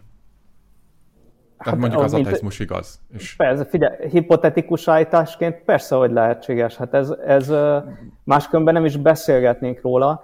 Az más kérdés, hogy én ezzel kapcsolatban mit érzek, uh-huh. vagy mit, mit gondolok. Uh-huh. Uh, és és ez, ez az én számomra egy, egy jelenleg egy rendkívül valószínűtlen felvetés, de ez, ez, ebben benne van rengeteg-rengeteg gondolkodás, rengeteg tapasztalat, rengeteg uh, személyes élmény. Tehát ezért én ezektől nem tudok elvonatkoztatni. Tehát, hogyha azt, azt a kérdést teszed föl, hogy, hogy lehetséges-e az, hogy nem létezik a feleségem, akkor Hát tudok -e olyan elméleti pozíciókat, amelyekből nézve ez lehetséges, de az én számomra ez egy nagyon-nagyon valószínűtlen felvetés. Tehát ne, nem akarok életszerűtlenül beszélni erről a dologról. Viszont, hogyha az a kérdés, hogy bizonyítsam be, hogy létezik, akkor nyilván itt egy csomó utat választhatok, amelyekből az egyik kevésbé, a másik jobban járható. Tehát tudok, fel, felhozhatok érveket, hogy miért gondolom, hogy létezik, tapasztalatomra hivatkozhatok, sok mindenre hivatkozhatok, csak van bennem mégis egy olyan lenyomata az egésznek, ami miatt ö, már maga ez a beszél, tehát az erről való bizonyítás is egy kicsit fura az én számomra. De hogyha valakinek ez egy, ez egy kérdés, hogy ő létezik-e, akkor persze, hát akkor vagy, vagy ő nem valaki más akkor persze el tudok, fel tudok hozni erre érveket, bizonyítékokat. Jó, erre nyilván lehet azt mondani, hogy ez egy más típusú valóság, mint Isten valósága, vagy Krisztus megtapasztalása. Tehát én ezt elfogadom, ezért is beszélek arról, hogy, hogy ebben az esetben van egy olyan extra eleme ennek, ami, ami viszont nem biztos, hogy hozzáférhető. Tehát van ennek egy, egy hozzáférhető, meg egy kevésbé hozzáférhető része. És ezt teológusként pedig, hogyha most kilépek a filozófia mezejéről, és átlépek a teológus területére, teológusként pedig ezt hát ezer szálon meg tudom mutatni neked, hogy miért. Persze, de, de jó, azért tettem fel ezt a kérdést, mert ugye akkor maradjunk annál, hogy kell-e, és hogyha igen, akkor mikor és mennyire lejjebb tekernem a saját belső bizonyosságomat, hogyha én ez erre a válaszra, vagy mondjuk, hogy, hogy mi az én világnézetem alapja, mi, mi az a Szentlélek bizonyságtétele, mi az, amire az egész epistemológiámat építem, és az egész egzisztenciámat építem, csak egy nagyon erősen körkörös választ tudok adni, ami meg sem engedi, legalábbis én úgy érzem, hogy, hogy lehet, hogy, hogy benne van a pakliban a, az alapján, amit elmondtál, hogy ez a rendszer meg sem engedi, hogy feltegyem azt a kérdést, hogy ez tényleg a Szentlélek belső bizonyságtétele, vagy valami más. Hogyha egy ilyen rendszerem van, hogy ennyire zárt és körkörös rendszerem van, ami nem engedi meg a, azt, hogy felülvizsgáljam ezt a rendszert, akkor, akkor ö, nem biztos, hogy, hogy ö, olyan magabiztossággal mondhatom azt, amit mondok, vagy képviseltem, amit képviselek. Márkus Tamás írta ezt, a, ugye te is megosztottad, én is megosztottam, írt egy hosszú cikket ebben a témában, és az utolsó gondolatai közt ez volt. Ezt írta, hogy összefoglalva az eddigieket, bár lehet, hogy nem tudom, külső, mások számára is elfogadható bizonyítékokkal teljes mértékben alátámasztani a hitbeli meggyőződésemet, nem kell leadnom a teljes meggyőződésemből, amikor másoknak próbálok érvelni a keresztény hit igazsága mellett, mert a Szentlélek biztosítja számomra ezt az kismeret elméleti tényezőt, azt a személyes megismerést, ami a hitbizonyosságomból ered. Vagy a, ami, amelyből a hitbizonyosság ered. Tehát, de ami, ami mindig a kérdés, és amire mindig vissza kellene szerintem térni, az az, vagy nem tudom, hogy akkor ezt nem, nem tartod értelmezhető kérdésnek, hogy, hogy az, amit én tapasztaltam, az tényleg a Szentlélek belső bizonyságtétele ez, vagy dehogy nem, más? dehogy nem, dehogy nem. Figyelj, itt szerintem az a lényeg, hogy ö, ezt mondod, hogy ez egy körkörös érvelés. És szerintem ez igaz, tehát ebben van egy körkörösség ebben az érvelésben. A kérdés az az, hogy van-e belépési pont. Uh-huh nem, nem az a kérdés, hogy körkörösen, mert attól, hogy egy érvelés körkörös, attól még nem biztos, hogy hibás. Mert, a, mert lehet, hogy egy spirálról van szó. Uh-huh. Ami, ami, ami folyton erősíti önmagát. Bizonyos értelemben a tudományos hipotézisek is ö, ö, tehát felvetted a, a, a hipotézist, és utána teszteled, hogy az, az igaz és hogyha hát letesztelted és igaznak bizonyult, az megerősíti a hipotézist. De lehet, hogy utána máshogy is leteszteled, és az újra erősíti a hipotézist, de nem mindig a nulláról indulsz el, mert, mert egy, ez, ez erősödik egyre jobban. És ez ugyanígy van a keresztény hitbizonyossággal is. A kérdés az, hogy van-e belépési pont, és azt gondolom, hogy van belépési pont, és ezért hangsúlyoztam az elején, hogy, hogy nem csak a neutralista és a fideista álláspont létezik, hanem, hanem van a kritikai realizmus is. A kritikai realizmusnak az a lényege, hogy rákérdez önmagára, tehát ott van egy, egy, egy kérdésfelvetés, egy tesztelés, de van, és van kapcsolat a valósággal. De nem egy külső álláspontból. Tehát azt nem kell, hogy mindent bizonyítani tudjál a részvétel nélkül. Uh-huh. Hanem, és, és egyébként maga a tudomány is így működik. Tehát az egy, az egy fals elképzelés a tudományról, hogy van egy olyan fajta objektivitás, amikor nincsen részvétel. Nem, a tudós az részt vesz benne, ahogy más tudósok is, és van egy külső valóság, amit lehet újból és újból tesztelni. Csak egy példa, hogy én amikor a, a, a, a doktori dolgozatomat írtam, akkor nekem például ez egy, egy kérdés volt, hogy az, amit én Jézusról igaznak tartok, az történetileg ö, milyen alapokkal bír. És ez egy fontos kérdés volt a számomra, tehát én ezt, ö, ezt vizsgáltam, és igyekeztem ö, félrerakni az előítéleteimet, és megvizsgálni azt, amit ott látok. Miközben tudom azt, hogy mi az, ami engem ö, mozgat, tehát vannak bennem szenvedélyek, de szeretném látni, hogy mi van ott. Tehát ennek van egy történeti alapja, és akkor itt, itt hadd hozzam be a, vagy vissza a Szentlélek bizonságtételét, amit említettél, mert szerintem ez, ez, ez itt egy fontos tisztázandó dolog, hogy a, a Szentlélek bizonságtétele az nem egy különálló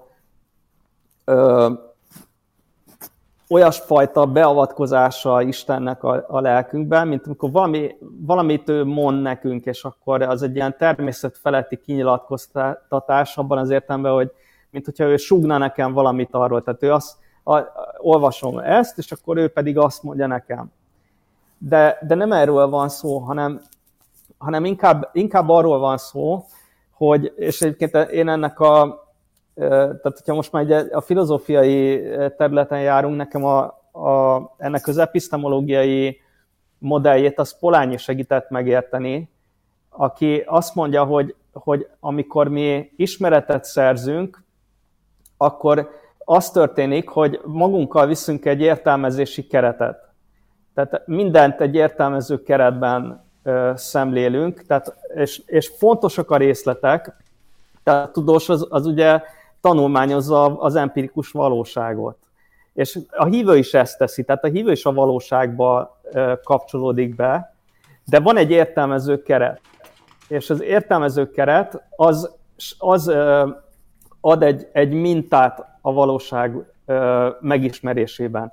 És az egyik példa, amit ő hoz, az az arcfelismerés. Hogy amikor, amikor te ránézel egy képre, akkor tehát hogyha mondjuk kiraknának elém száz képet, és ott lenne az egyik között a te képed, akkor én azt nagyon-nagyon gyorsan felismerném. Tehát jé, ott a Nagy Gergő. És amikor ezt teszem, akkor nem az, nem azt, nem az történik, hogy én a, a részleteket vizsgálom, és akkor abból így ilyen következtetések útján eljutok arra, hogy ez a Nagy Gergő, hanem ösztönösen tudom, vagy intuitíve tudom. Tehát van valami értelmező keret, van valami hallgatólagos tudás, ami ráismer a mintára. És, és ez, ez az a tudás, amivel mi mozgunk. Na most, amit itt, itt fontos látni, az, hogy ez az értelmező keret, ez torzíthat is, meg megvilágosíthat is. És, és akkor most a teológus sapkát hadd tegyem föl, hogy ez az, amit a bűnről mond a Szentírás, hogy a bűnnek van egy torzító hatása. Tehát az történik, hogy nem ismerem föl a mintát.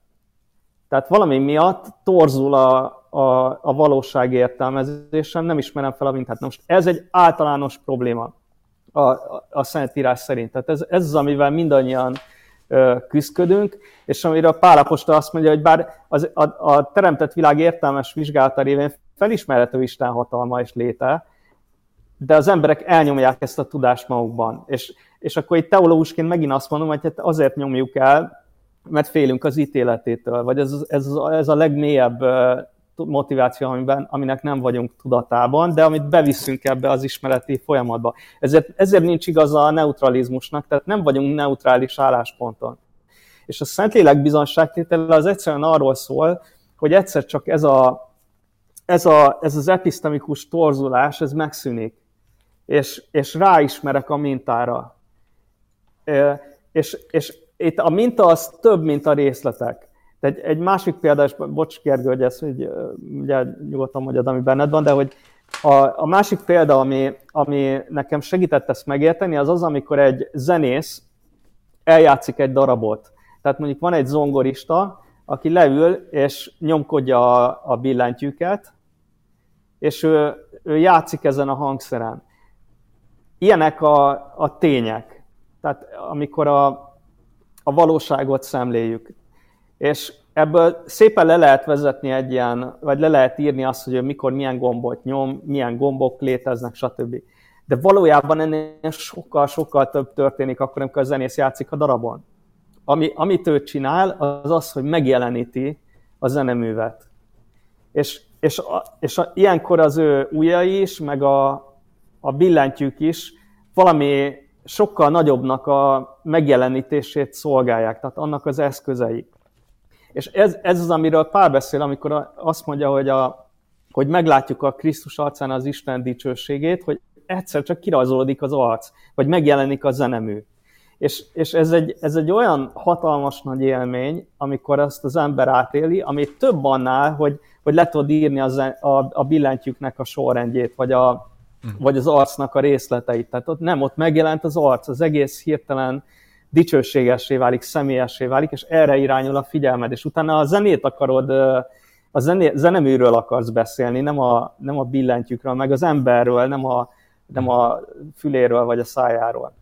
Szóval még egy kis technikai szünet után a, igazából csak a három dologra szeretnék reflektálni, és mind a három le fogja fedni azt, amit te el, e, most mondtál ebben a, ebben a hosszabb e, e, érvelésedben. Az első az a tudomány és a tudósok objektivitása, és abban igazad van, hogy mindig szerepet játszik a, a szubjektum a tudomány művelésében is, és ez kikerülhetetlen, ahogyan a teológiában is, viszont és egyébként is megvannak a tudomány határai éppen emiatt, viszont van egy nagy különbség a, a tudósok munkája és a mi munkánk közt. Nekik vannak független érveik arra, hogy alátámasszák mondjuk azt, hogy a Föld geoid alakú, és nem lapos. Ez nekünk nincsen, ez számunkra nincs meg, és persze fel lehet ezzel szemben hozni azokat a bizonytalanító tényezőket, amik egy-egy hipotézis ö, vizsgálásakor bejöhetnek a képbe, de azért, ö, de a tudomány legalábbis ilyen értelemben ezeket amennyire lehet kiküszöbölte, sőt, eljutott olyan dolgokra, amikre mi teológusok soha, legalábbis olyan mértékű konszenzusra, mondjuk akár a Föld alakjával kapcsolatban, amire a teológusok soha nem fognak eljutni, vagy legalábbis nem tudnak olyan biztos módon eljutni, független érvekkel alátámasztva, mint a tudósok. A, a másik, a, az az, hogy a, a, úgy érzem, vagy bennem az merül fel, hogy amit te elmondtál most, az, az, bármely, az bármely vallás képviselője is el tudja mondani magáról, és itt feszül szerintem a probléma.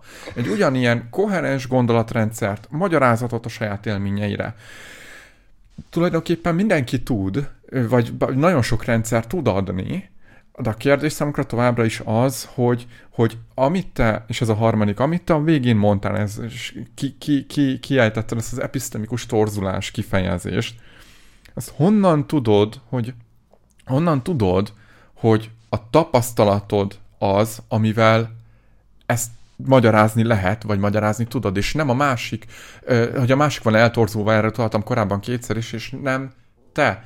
Honnan tudod, miért nem mondhatná egy muszlim azt, hogy, ö, hogy rendben van, de, de az, az, az, amiről te beszéltél, az, az nem igaz, és mhm. csak akkor tudod ezt lemérni, és itt, itt jön képbe az, hogy miért kell kilépnünk és levennünk a teológus sapkát, és miért nem szabad felvennünk a teológus sapkát szerintem ebben a kérdésben, mert hogy, ahhoz, hogy ezt el tudjuk dönteni, bocsánat, csak hogy, hogy, hogy igaz, hogy hogy el tudjuk dönteni, hogy miért nekem van igazam, és nem neki, ahhoz független bizonyítékokra van szükségünk.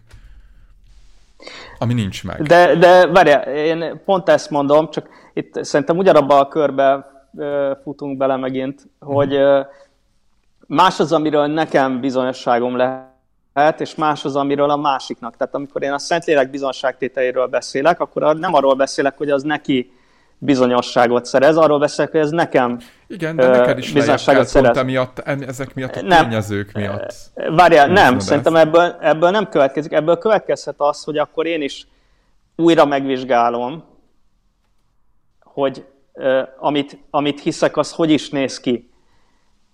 És igaz-e, amit hiszek. Tehát én ezt megvizsgálom, de az, hogy a bizonyosságom lecsökkentsem, az nem következik ebből. És, de amikor én kifele erről beszélgetek, hát akkor én nem abból indulok ki, uh-huh. hogy, hogy te fogadd el azt a bizonyosságot, ami nekem van -e a saját bizonyosságodnak, hanem én arról fogok beszélni, hogy én azt miért tartom igaznak. És itt fontos az, Gergő, hogy hogy, és ez, ez is most teológusként mondom, hogy a, a, a hitemről való bizonyosságnak két forrása van, az emberi bizonyíték és az Isten bizonyítása. Ezt, ezt írja János Apostol első levele 5. részében. És, és ugyan az Isten bizonyítása az az erősebb, de az nem, nem, nem hagyja figyelmen kívül az emberi bizonságtételt. És az emberi bizonságtétel ott arról szól, konkrétan János esetében, hogy amit, amit szemünkkel láttunk, fülünkkel hallottunk, kezünkkel tapintottunk, azt hirdetjük nektek. Vagyis van alapja annak, hogy mi Jézusról beszélünk nektek, és, és, és több alapja van annak, hogy mi beszélünk nektek Jézusról, mint azoknak a, a másik tanítóknak, akik mondjuk Jézusra azt mondják, hogy nem volt igazi ember, vagy nem volt igazi Isten. Tehát mi tanítjuk az igazságot róla, és azért mi tanítjuk róla az igazságot, mert mi voltunk vele három évig. Mi hallottuk őt. Mi, az, mi vagyunk azok, akik szemtanúi voltunk azoknak, amiket ő tett, aki ő volt, amik, amiket mondott. Tehát van alapja, történeti alapja annak, hogy, hogy nekünk higgyetek. És amikor, amikor azt mondja János, és itt, itt látok egy, egy olyan episztemikus kört, aminek van, van bejárata, de mégis egy episztemikus kör Jánosnál, hogy ő, ő azt mondja, hogy ha, ha tudni akarjátok, hogy nekünk van-e igazunk, vagy ezeknek a más tanítóknak, tehát mondjuk a muszlimoknak, akik Jézusra azt mondják, hogy csak egy proféta volt, akkor, akkor azt tudom mondani, hogy bennetek megvan a kenet utalva itt azt gondolom a Szentlélek belső bizonságtételére, és ő, ő megmutatja nektek az igazságot. Ezért van tudásotok, ismeretetek erről. Vagyis ott egy, egy tapasztalati tudásra hivatkozik, hogy ti ráismertetek az arcra. Tehát bennetek van az az értelmező keret, amelyik az arcot felismerte. De ez nem belépési Na, pont. Várj, várj, várj, várj ez, nem a belépés, ez nem a belépési pont, mert nincs itt véges. Akkor a negyedik részben, ezt írja a második részben. A negyedik részben pedig felteszi azt a kérdést, itt figyelmeztet arra, hogy ítéljétek meg a lelkeket. Mert, mert van, amelyik nem az Istentől van. És akkor most ezt így lefordítom az epistemológia nyelvére, tehát hogy ítéljétek meg ezeket az értelmező kereteket, mert nem, nem idejük az Istentől van. Van, amelyik torzulást okoz, nem megvilágosítást. Honnan tudjátok, vagy mi alapján tudjátok megítélni a lelkeket? És ez az a pont, amikor ő emberi bizonságtételre utal, mert azt mondja, hogy aki ránk hallgat, az van az Istentől. És, és ki, miért ránk hallgassanak? Azért, mert mi vagyunk azok, akik láttuk, hallottuk és, és tapintottuk őt. Tehát itt van az a külső referenciapont, amiről szó lehet, amiről én több száz oldalt írtam, mert, mert az én számomra is fontos. Tehát történeti alapon van-e bizonyíték Jézus mellett? És azt gondolom, hogy van. Egyértelműen van. Történeti, vagy nem, racionális alapon van-e okunk arra, hogy Isten létezésében higgyünk? Van. Van alapunk rá. Elég ez bizonyítéknak arra, teljes bizonyítéknak, hogy százszerzalékig azt mondjuk, hogy nekünk van igazunk? Szerintem nem. De elég arra bizonyítéknak, hogy hogy lépjünk. Uh-huh. És akkor itt van még egy dolog, amit akartam neked válaszolni, hogy, hogy szerintem azt nagyon fontos figyelembe venni, vagy tudomásul venni, hogy, hogy a valóság az, és a valósággal való kapcsolatunk személyes. A valóság megélése is személyes, és a személy az több a racionális bizonyításnál. És mondtad azt, hogy, hogy hogy ez a fajta tudás, amiről mi beszélünk keresztényeként, ez nem jut el arra a szintre, amire a tudomány a bizonyítása során eljut. De ez, ez egy bizonyos szempontból igaz csak.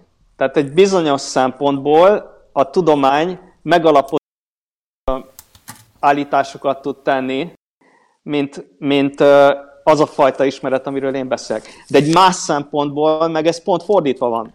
Tehát egy másik nézőpontból pedig a tudomány az, amelyik jóval alacsonyabb szintű állításokat tud tenni, vagy akár nem is tud állításokat tenni, mégis tudjuk és ismerjük azt a dolgot.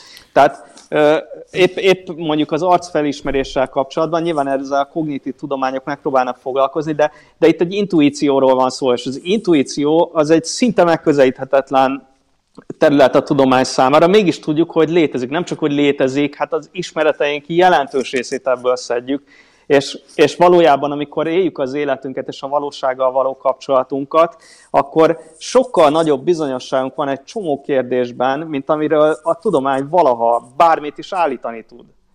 Uh-huh. Mert, mert ilyen, ilyen a valóság. Tehát az egy, az egy sokkal gazdagabb szövet, mint, a, mint amihez a tudománynak hozzáférése van. Értem, én a belépési pontra visszakanyarodnék, mert szerintem ez fontos és ugye a, a, ott a, a bizonyságtétel, illetve a szemtanú bizonyságtétele az, amire te alapozol, uh-huh. vagy amire azt mondod, hogy ez lehet a belépési pont, hogy abban bízzunk, amit ők mondanak, mert, mert ők voltak ott Jézus mellett, és ők hallották.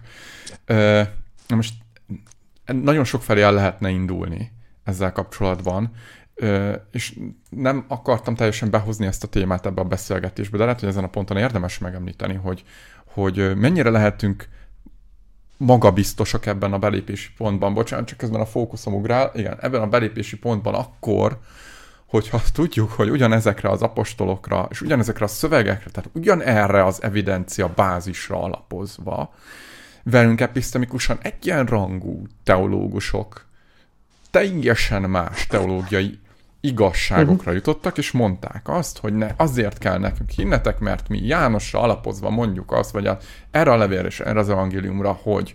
Uh-huh. És ami, amikor nincs különbség a, a teológusok episztemikus státusza, és nincs különbség az evidenciabázisok között, akkor az a konklúziónk, hogy valami kívülről determinálja ezt az eltérést, tehát van valami ebben a folyamatban, ebben az egyetnemértésben, ami, ami, ami nem az igazságfókuszú, tehát nem a, a, hmm. hanem valami más, hiszen hogyha igazságfókuszú lenne, akkor a evidencia bázis döntene, vagy a kognitív képesség, és éppen ezért mivel ilyen permanens egyetnemértés van ezekben a kérdésekben, hogy mi az igazság, mi a kegyelem, mi, mi a megváltás, ezek, e, mi a Szent Háromság? Hogyan értelmezzük a Szent Háromságot? Ebben nincs, nincs egység a teológusok között, hogy mit tanít János erről, vagy mit tanít Máté erről, vagy Pál De. erről. Ezért, ez, éppen ezért nem lehet e, erre az alapra olyan magabiztosan építenünk, ami egy olyan magabiztos belépési pont lehet, ami, ami, amilyen magabiztos aztán a rendszer, vagy ami ennek, ami ennek állítod ezt a rendszer szerint.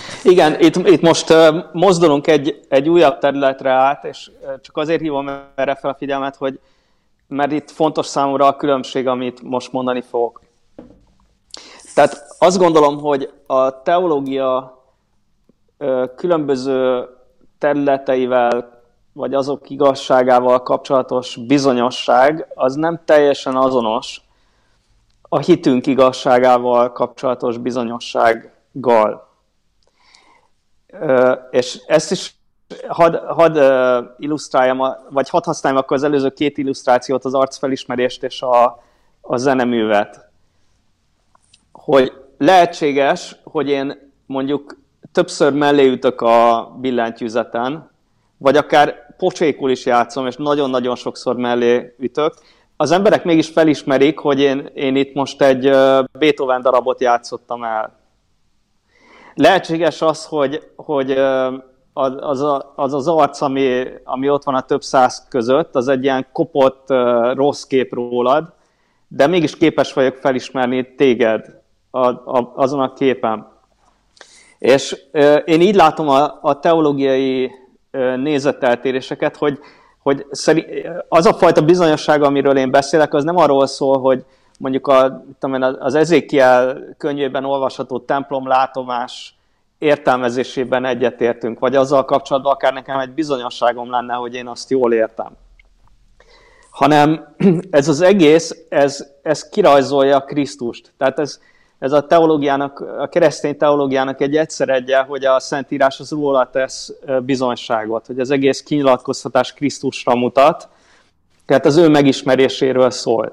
És én azt mondom, hogy, hogy a, a Szentírás és a történelem tanúságtételéből felismerhető az a Krisztus, az az arc, amiről, amiről a hitem szól, és a Szentlélek erről megbizonyosít. Tehát ő, ő az, aki ezt az én számomra ragyogóvá teszi, szépé teszi, vonzóvá teszi, igaz, igaznak mutatja fel. Tehát ez egy kapcsolódik ehhez egy, egy hogy most úgy, úgy fogalmazok, hogy természetfeletti megtapasztás, de ez alatt ne, nem kell feltétlenül egy, egy, egy nyilvánvaló csodát érteni, egy belső bizonyosság, ami, ami annak az igazságát hitelesíti, amiről beszélünk. Tehát, hogy Pál mondja a tesszalonikai gyülekezetnek, vagy írja, hogy amikor ti hallottátok a, az én tőlem az evangéliumot, akkor azt ti a Szentlélek erejével teljes bizonyossággal fogadtátok. Innen tudom, hogy választottak vagytok, mondja, mondja Pál, tehát hogy ti a,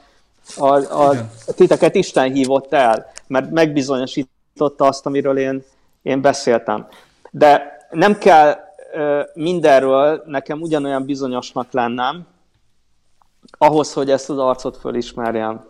A, a, bel, a belépési pont kapcsán, és, a, és te, tényleg, amit elmondtál, azzal egyet tudok érteni, és akkor, akkor legyen így, de nem érzed úgy, hogy ezzel, azzal, hogy onnan tudjuk, hogy kiben bízzunk, hogy János azt írja, hogy az én bizonyos, a mi bizonyságtételünk, akik láttuk Krisztus vele voltunk, az az igaz, és innen tudjátok meg. Ezzel egy, tehát félreértőstelenség, én ezzel egyetértek, tehát én hiszem azt, hogy, hogy Jánosék helyesen tanúskodtak arról, amit láttak és hallottak. Hm. Tehát senki ne értsen félre. De, de ezzel, hogyha azt állítod, hogy ez a belépési kapu, ezzel nem csak kitolod a kérdést egy másik szintre, vagy hátrébb tolod a kérdést, és akkor már két kérdésünk lesz, hogy a Szentlélek belső bizonyságtételét hova tesszük, hogyan magyarázzuk egy ilyen episztemikus versenyben, és hogyha ebbe a magyarázatba lehet egy belépési pont, a, mondjuk a nem tudom, Jézusról szóló tanítások kapcsán, vagy a keresztény hit igazolása kapcsán, bármi kapcsán valami külső, akkor nekünk külső pont, mondjuk Jánosi tanúvallomása, akkor arról kell nekünk ö, tudni, vagy annak kell tudni valami olyan alapot adni, vagy olyan magyarázatot adni, ami függetlenül igazolja és bizonyítja, hogy igen, mi megbízhatunk János bizonyságtételében, mi megbízhatunk a Szentírásban, abban, amit olvasunk, és legyen így, és én is megbízom benne, de megint nem szakadunk ki a körkörösségből, hanem csak egyszerűen, egyszerűen más, máshol tesszük, nem tudom, a kör, kör vonalán a pontot. De, ugyanúgy de van belépési pont. Figyelj, ez, azzal kezdtem a, a, a ami az, az első kérdésedre válaszoltam, hogy szerintem racionális úton, vagy történeti úton százszerzelékos bizonyosság nincsen. De jó érvek vannak. És az, hogy teológusok különböző dolgokat gondolnak, vagy akár történészek, hogy mi történt ott az első században mondjuk Jézus körül, ez, ez, ez semmi más nem jelent, mint az, hogy, hogy emberek erről vitatkoznak, vagy mást különbözőképpen gondolkodnak. Én is benne vagyok ebben az arénában, és, és én, én egy bizonyos álláspont mellett érvelek, mert azt gondolom, hogy történetileg az igaz. És hogyha valaki olvassa például az Apostolok Hagyománya című könyvemet, akkor ott láthatja, hogy, hogy én ö, ott felteszek egy ö, hipotézist, és ahogy, ahogy ezzel a kérdéssel foglalkozom, módosul a hipotézisem, tehát változott a, a, a gondolkodásom, mert a tények fényében módosult az, amit azoknak az elrendezéséről gondoltam. És ebben hatottak rám más teológusok, meg történészek, tehát akikkel én párbeszédet folytatok, ott ö, módosul az álláspontom, tanulok én is, ö, egyes dolgokban bizonyosabb leszek, más dolgokban kevésbé bizonyos. Tehát ez egy olyan terület, amiről szerintem érdemes beszélgetni, és, és, és dolgozni azon, hogy, hogy ott azt lássuk, ami van. De ebből csak egy, egy, egy, egy, a valószínűségnek egy bizonyos szintje jön ki, bizonyos dolgok igazságával kapcsolatban, és hát ez nagyon-nagyon sokat lehet ezeken gondolkodni. Én azt gondolom, hogy jó okunk van az alapján, amit, amit uh, ott észszerűen fel tudunk tárni és látunk, arra, hogy belépjünk ebbe a körbe, és, és, és megkóstoljuk azt a pudingot. Tehát az ember egy csomó olyan dolgot tesz, amit hit, tehát ami, ami a bizalmat, ugye a hit az, az bizalom a, a, a görögben, az feltételezi, vagy megkívánja. És uh, semminek nem járunk utána szinte az életben, uh, úgy, hogy matematikai bizonyítást igényelnénk, százszerzalékos bizonyosságot ahhoz, hogy abba belelépjünk hanem, hanem csak egy észszerű alapot várunk el. És szerintem ez az észszerű alap, ez megvan Isten létezésével kapcsolatban is, és azzal kapcsolatban is, hogy amit azok a történelmi beszámolók, amik Jézusról szólnak, azok igazak. Na most János evangéliuma például, ugye úgy az, a konklúziója, vagy az egyik konklúziója Jánosnak az, hogy ezeket azért írtam meg, hogy higgyétek, hogy Jézus az Isten fia, és e hitben örök életetek legyen. Vagyis azért tártam elétek ezt a történetet, mint szemtanú, vagy szemtanú beszámolókat, hogy miket tett Jézus, milyen jeleket tett, milyen csodákat tett, miket mondott, hogyan viszonyultak hozzá az emberek, amikor valaki pozitívan viszonyult hozzá, mi történt vele, mert azt szeretném, hogy tegyétek meg ezt a ezt a bizalmi lépést, vagyis, vagyis higgyetek. És amikor megteszitek ezt a, ezt a bizalmi lépést, akkor bekerültök ebbe a, ebbe a körbe, amelyik, amelyikből, tehát kis léphettek ebből a körből, de az is lehet, hogy ez meg fogja erősíteni a bizonyosságotokat. Ö, azt, azt megkérdezhetem, hogy, hogy és csak egy röviden, mert lehet, hogy több, több egybefüggő kérdés lesz, mire kiukadunk oda, amire ki szeretnék lyukadni, hogy ö, szerinted racionális alapon bárki elutasíthatja a Biblia hitelességét? Tehát aki ugyanazokat a bizonyítékokat ismeri, amit te, ugyanolyan kompetenciákkal rendelkezik, amivel te, ö, mondhatja-e azt, hogy de én egy teljesen mondjuk arra, te arra konklúziót hogy a Biblia hiteles és megbízható, vagy az apostolok tanúságtétel az, az, legalábbis valamilyen mértében, tehát nem százszerzalékosan, de akkor, akkor adjunk neki mondjuk 90-et, vagy 80-at, mindegy. És mondhatja bárki racionálisan azt, hogy, hogy, hogy ez nem, nem, nem így van, és nem rossz a konklúziód. Ez csak röviden kíváncsi vagyok, hogy szerinted lehet-e racionális szkepszis azzal kapcsolatban, amit te felvet, felvetsz? És nem Szerintem minden bocsánat, hanem konklúzió. Ja. Nem, nem, igen, rosszul ja. fogalmaztam, nem igen. szkepszis, hanem a, a, egy más konklúzió lehet-e racionális? Ö, lehet, lehetségesnek lehetséges, szerintem rossz konklúzió. Tehát amit én ismerek erről a területről, nyilván itt most az is kérdés, hogy egy milyen alapon, vagy tehát milyen, milyen szempontból hiteles, uh-huh. vagy milyen szempontból megbízható. Én, én azt gondolom, hogy a történeti megbízhatósága az új szövetségi evangéliumoknak az nagyon-nagyon magas. Tehát ha valaki elutasítja, mint történeti beszámolót, akkor egy olyan radikális lépést tesz, ami az élet más területein is hasonlóan radikális következtetéseket igényelne, de általában ezek az emberek ezeket a következtetéseket nem vonják le. És akkor mi ennek az ir- irracionalitásnak az oka? Mi, mi az oka annak, hogy, hogy ők epistemikusan máshogy viszonyulnak ehhez, mint te? Hát nem fog tetszeni a válaszod. Bármint, hogy a te válaszod. Bocsánat, csak gondolom, közben... Ennyi te, bocsánat, Vagy a, bocsánat, az én válaszom.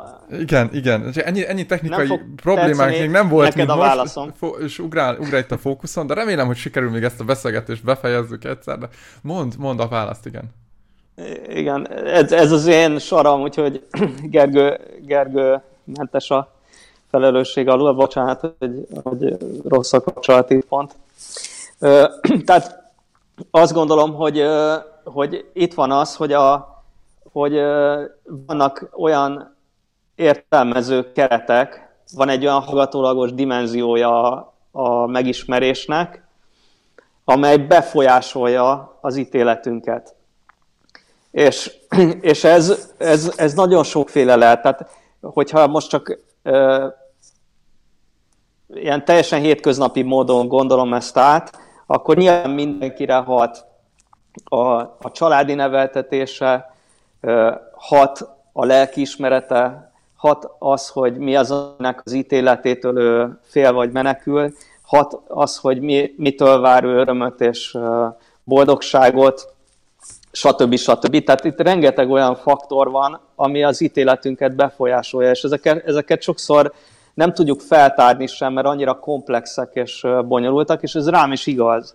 Tehát ezt én, én is azok közé tartozom, a, a közé a nem tudom hány milliárd ember közé, akit befolyásolnak olyan ki nem mondott vagy hallgatólagos szempontok, amelyek, amelyek az életünkben vannak.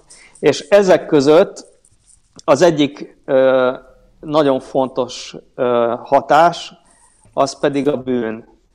És a bűn az pedig az, hogy, hogy hiába vagyunk az Isten dicsőségének, ezt Pálpostól fogalmazza így, tehát ö, egy, hiányzik az életünkből egy olyan isteni valóság, amely értelmezni tudná a dolgokat. Tehát egészen más szemmel nézzük a valóságot, enélkül, az isteni fény nélkül. Tehát egyszerűen a fény hasonlata azért nagyon jó itt, mert, mert ugye amikor felkapcsoljuk a lámpát, akkor egy csomó mindent látunk, amit a sötétben nem látunk. Vagy hogyha csak egy kis gyertyánk van, egészen máshogy látjuk a, a szobát, mint hogyha a csillát is felkapcsoljuk. Uh-huh. És, és az a, az a tény, hogy az emberek Istentől távol élnek, tehát az ő fénye nem ragyogja át a, a szemléletüket, ez befolyásolja azt, hogy a valóságot látjuk, és, és azt, hogy nagyon sok ember cinikus, kételyekkel van tele, a negatív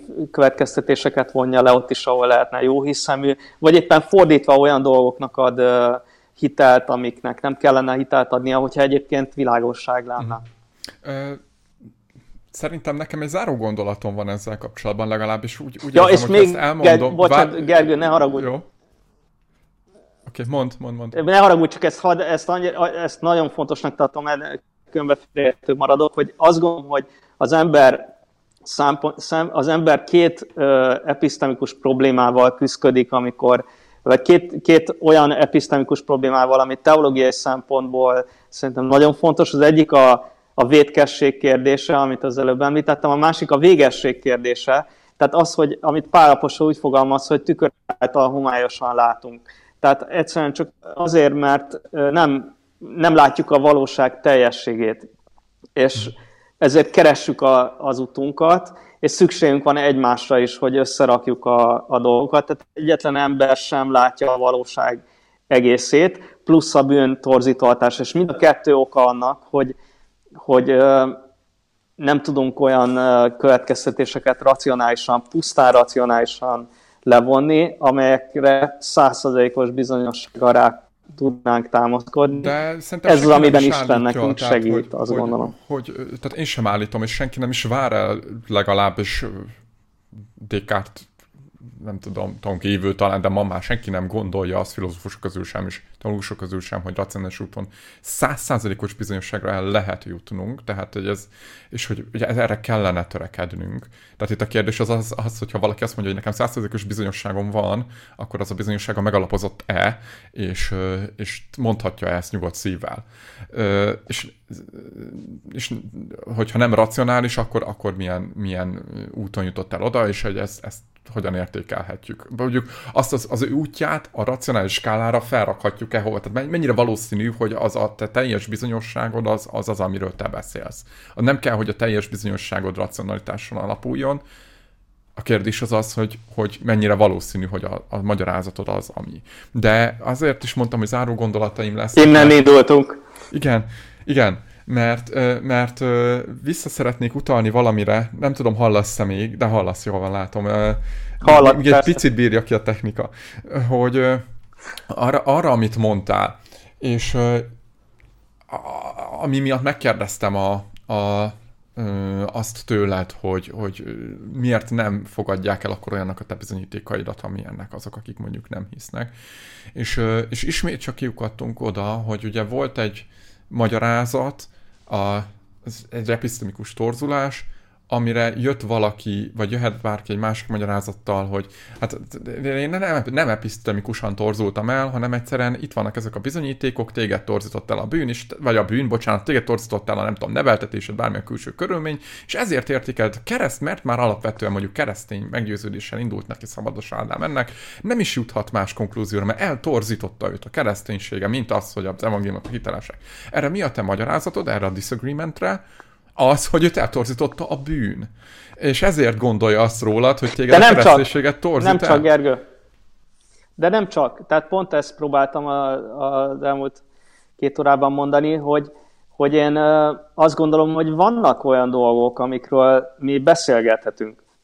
Tehát ne, én nem csak azt mondom, ha valaki azt mondja, hogy szerintem én azért hiszek Istenben, mert, mert keresztény vagyok, ő meg azért nem hisz Istenben, mert ateista, mondjuk, én nem azt mondom erre, hogy, hogy téged a bűn epistemikusan torzított, hanem elmondom azt, hogy szerintem milyen érvek szólnak Isten mellett, Isten létezése mellett.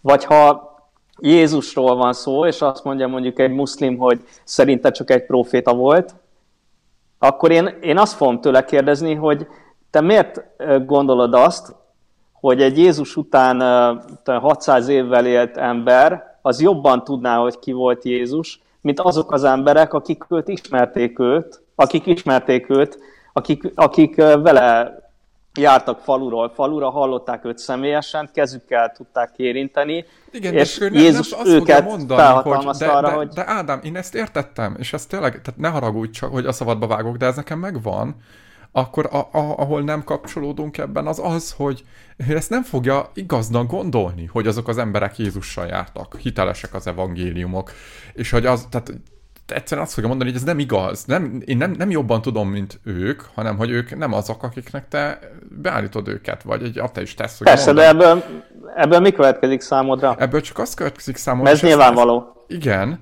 de azt akartam ebből kihozni, és arra, arra azzal akartam lezárni, hogy, hogy van is egy koherens rendszerünk, ami igazol bennünket, vagy ami, ami, ami alapján nekünk bizonyosságunk lehet ilyen vagy olyan mértékben, racionálisan is, empirikusan is, egzisztenciálisan, bárhogyan, ez, ez egy, egyáltalán nem lesz a... Nem tudunk, tehát szerintem nem tudunk kilépni a körkörösségből, és mivel nem tudunk kilépni a körkörösségből is? A magyarázataink során sem, amikor az egyet nem értése választ adunk, ezért a mi, mi világnézetünk, mondjuk az, ezen a piacon, ami, ami most vagyunk, nem lesz kényszerítőbb, értékesebb, nagyobb, ö, nem is tudom, hogy hogy fogalmazok, de legyen ilyen nagyon megbotránkoztató, de kevés, vagy nem tudom, a többi nem lesz kevésbé egyenrangú. Mondjuk egy, jó, persze most beszélhetünk arról, hogy egy muszlim, és ö, mihez kezdjünk azzal, hogy amik mondjuk a Korán állít a Bibliáról, de mondjuk maradjunk egy ateista és keresztény vonalon. Nem lesz az egyik egyen feljebb valóbb epistemikusan, mint a másik. De Gergő, attól, hogy vannak lapos földhívők, most szélsőséges példát mondok, uh-huh. hogy abból következik az, hogy akkor a föld ö, gömbölyű alakjával kapcsolatos meggyőződésünket lejjebb kéne csavarni. Tehát abból, a, én abból elmúlt, létezik egy... Igen, de Ádám, bocsánat, csak ez az, amire én az elmúlt két órában én akartam utalni, és én próbáltam er- erről beszélni, hogy nem, ebből nem következik, de azért nem következik, mert én tudom, tudok magy- független magyarázatot adni arra, hogy ők miért tévednek. Mi viszont nem tudunk független magyarázatot adni arra, hogy az ateisták miért tévednek. Ez a különbség a kettő között. Ezt nem teljesen értem. Tehát a, egyrészt azt nem teljesen értem, hogy mi egy független magyarázat. Tehát ez az egyik humályos pont mond, nekem, mond, hogy mondtam, ez alatt, ez igen. alatt mit tesz.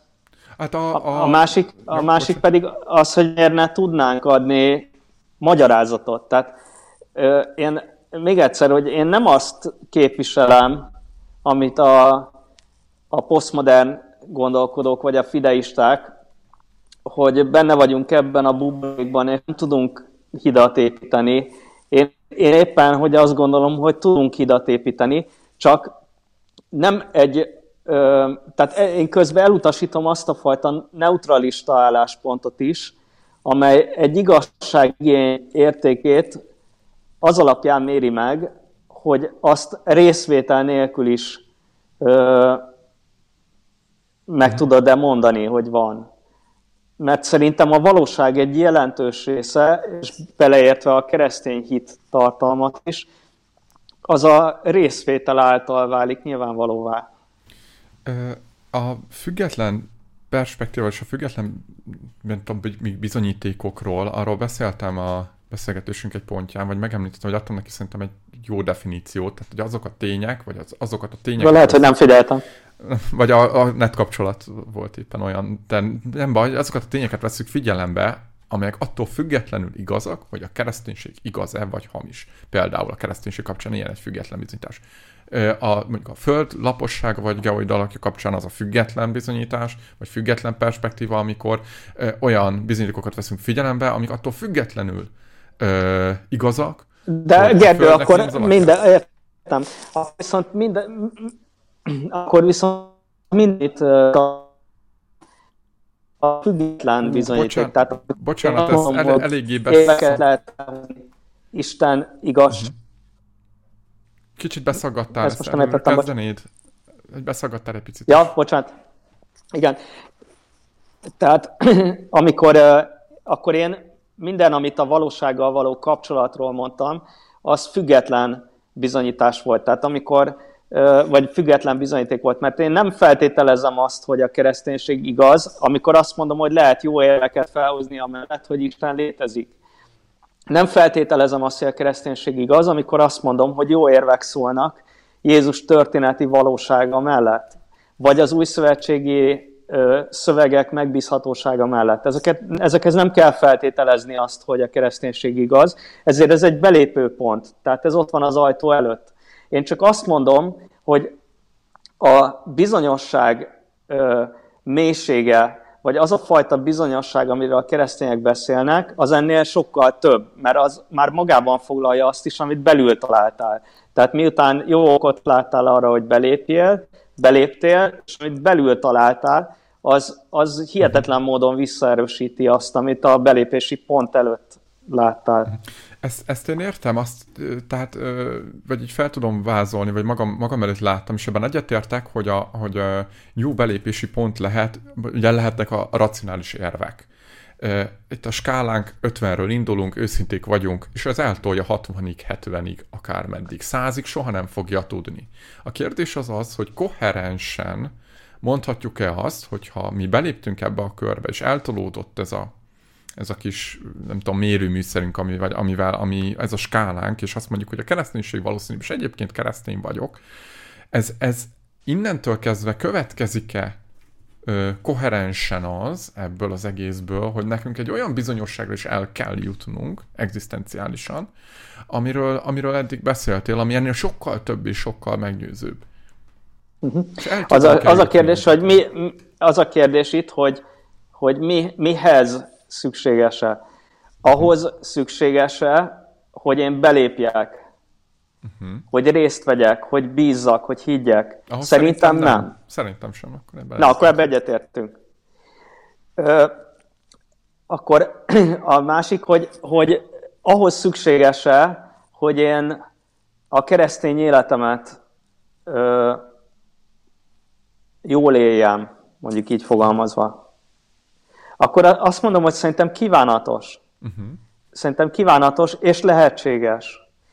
Sőt, kifejezetten biblikus most, hogy így fogalmazzak. Tehát beszél erről a, a, a Szentírás nem is egy alkalommal, hogy, hogy az érettségre vezető út az a bizonyosságban való növekedés együtt járó út. Tehát én, én élesen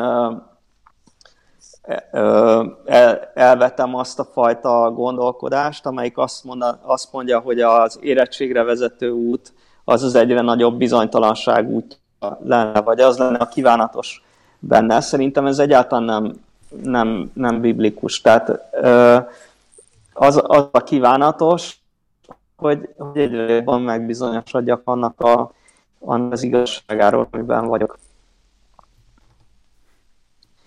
És nyilván ez lehet rögös út, tehát itt szerintem ez ö, teljesen egyértelmű, hogy, hogy a hívők életében is jelentkeznek kételjek, olyan időszakok, amikor nehezebben tudja összerakni a képet, elhomályosodik az, amiről egyszer már teljesen tiszta képe volt, stb. stb. De ez a, ez a hitharc része, mint ahogy a, a szentségért is harcol egy hívő, hogy tiszta életet élhessen, azért is harcol, hogy, hogy tiszta lehessen az arc előtte, és, és azzal kapcsolatban békessége legyen bizonyossága. Szeretnél -e még valamit elmondani? Ez, ez, ez egy ilyen szép zárszónak hangzott számomra, és nem tudom, hogy olyat hozzá tudnék-e még tenni, amit eddig nem mondtam el. Talán annyit tennék hozzá, hogy egyrészt köszönöm a beszélgetést, nekem is nagyon, nagyon érdekes, meg inspiráló volt, de talán csak annyit, hogy, hogy sokkal több időt töltöttünk a, a filozófia területén, mint a teológia területén, és szerintem nagyon izgalmas lenne ezt ö, újra végigbeszélni, vagy annak a fényében végigjárni, amit, amit a, a teológia tud erről a kérdésről, mert szerintem az, az, egy, az egy jóval tágabb mező még ennél. Jó, tehát kerítsünk rá valamikor alkalmat, hogyha jobb, jobbak lesznek a körülményeid, akkor, vagy, vagy az, és az időd megengedi, akkor szívesen akár, akár úgy, hogy mást is bevonunk ebbe, és, és én, én nyitott vagyok erre is szívesen. Hm. Jó, köszönöm szépen akkor Ádám a gondolataidat, az idődet és a türelmedet, és akkor hát nem tudom, remélem, hogy akik nézték ezt a, ezt a beszélgetést, nem vannak le semmi olyan konklúziót, amit ne kéne ebből levonni, és minden konklúziót levonnak, amit le kell ebből vonni, de azért nagyon remélem, hogy az érezhető volt, és senki nem érti félre, hogy, hogy legalábbis én úgy ültem ide és úgy, úgy vettem részt ebben a beszélgetésben, hogy keresztényként, hívő emberként beszélgettünk egymással, és gondolkoztunk bizonyos kérdéseken, és próbáltuk ütköztetni a meglátásainkat, a kiindulási pontjainkat, de, de és remélem, hogy ez másokat is inspirált arra, hogy, hogy ezeken gondolkozzanak, beszélgessenek, megvitassák ezt. Szóval köszönöm Ádám, és akkor majd folytassuk valamikor. Rendben, én is köszönöm. Sziasztok!